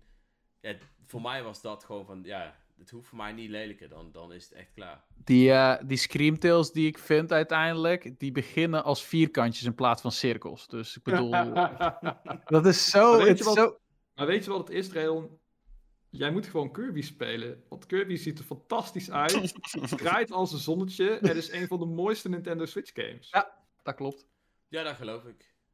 Ja, nu moet het alleen... eh, All I'm saying, man. All I'm saying. Als je weer, als je weer vertrouwen wil krijgen in de Nintendo Switch, speel Kirby. Nou, ik heb, ik heb vertrouwen in de Switch, hè. Always. ik hou van mijn Switch. En er zijn genoeg games die- waar ik van hou, maar... Ja. Soms hou ik niet van games. Het, het, Dus de moet Switch, hem ook aanmoedigen om beter te doen. de Ja, Nintendo- de Nintendo Switch is wel heel, heel duidelijk. Dat ook laat zien wat de. Ah, daar is Mitch weer. Eh, eh, is ook heel erg de. Laat ook heel erg zien hoe een developer met, met, met iets kan omgaan. Want dan heb je een developer zoals Monolith, die, Mhm. die werelden eruit knalt. Dan heb je. Nintendo zelf, met Breath of the Wild, En binnenkort Tears of the Kingdom. En dan heb je Odyssey bijvoorbeeld. En dan heb je Game Freak. dus er zit duidelijk ook wel iets in met van... En ik denk dat het punt is dat bij Pokémon het heel duidelijk laat zien dat de Switch Game Freak veel meer limiteert. Want als, het, als het op een PlayStation 5 was geweest, was de game veel beter geweest. Omdat we dan veel meer ruimte hadden met fouten te maken. I guess. Ja, maar, vind- ja, maar dat is natuurlijk gewoon een slecht argument. Waar, of in ieder geval, ik snap het niet zo bedoeld als argument waarom Pokémon zo is zoals het is. nee, dat- Maar eh, maar het, is, het laat gewoon zien waarom Game Freak gewoon niet meer kan doen. Ik zou Ja. zeggen, naast het simpele tijd. Sure, als ze meer tijd zouden hebben, dan zouden ze waarschijnlijk een net zo goede mooie game kunnen maken als een Xenoblade of een, of een, of een Tears of the Kingdom, whatever. ja, press X niet. to doubt, maar Ja. eh, het zal wel in ieder geval enigszins fatsoenlijk draaien. Dus dat, Nee, eh, en er ja. zullen minder bugs in ook, zitten. ook voor Zelda ben ik wel een heel klein beetje bang. Dat daar, want we toen Breath of Ik the Wild uitkwam, waren er ook wel wat dingen zoals Kokiri Forest, waar, waar ik ook echt zoiets van, oeh, als je nu al... Dat was toen ik, toen ik mijn Switch net had en dan begon je te spelen, had je toch op een bepaald moment ook wel wat frame drops. Dat ik wel dacht van, dit is een nieuw apparaat en we hebben nu al frame drops. Daar maakte ik me stiekem toen best wel druk om. Ze hebben daarna wel het een en het ander eruit kunnen patchen, maar... Ja, Hebben ze er iets uitgepatcht? Ja. ja, Ja, mij, ze eh, hebben- hebben het redelijk is nog eruit steeds wel Cookie Force is nog steeds verschrikkelijk. Maar Ik kan zeggen, ik krijg je alsnog 5 frame volgens mij. hij was erger. Ik heb toen ook een, een verschil gekeken, zeg maar, met nu en toen. Dus, Hij was zeker erger. Ja. Maar, weet je, en... En, En op dus- de Wii dus U voor helemaal. Dus voor of the Kingdom ben ik nog wel een heel klein beetje bang dat we daar ook wat van die dingen krijgen. Want ik merk wel dat Nintendo er ook voor het ietsje makkelijker in is om een game uit te brengen en daarna te patchen. Dan vroeger was dat gewoon helemaal niet. Waarom is de niet? game gewoon perfect. Ja, waarom Mensen niet? Het is jammer. wel. Ja, maar het is wel jammer. Dus, eh, maar ja, goed. maar Tears of the Kingdom is ook daarmate een prestigeproject en heeft daarmate veel ontwikkeltijd gehad dat ik denk dat dat minimaal eh, zal en, zijn. En eh, gezien het dezelfde engine werkt, zullen ze hier en daar natuurlijk wel wat verbeteringen hebben gemaakt. Al eh Ik bedoel, als het echt dankzij die game. precies Dus, dezelfde engine is die gewoon een klein Ja. beetje is uitgebreid op wat ze kunnen. Ik ben heel benieuwd wat deze engine kan. Ja. Na zes jaar? Ja, na zes jaar. Dus ja, ja, zeker. Hey, maar ik eh, zie wel dat het echt al half elf is. Dus ehm, die discussie was echt wel in één keer. eh, discussie. Super tof. Ik hou nog steeds van jullie allemaal. Ook van jou, Daan. En is echt een super toffe game. Dus dat, ja, dat, dat, ja, dat wil ik wel even zeggen. Het is gewoon een toffe game. Ja. Ik zou zeggen, tot de volgende keer allemaal. Ik denk dat we over twee weken weer bij je terug zijn. Ja. Later. Later!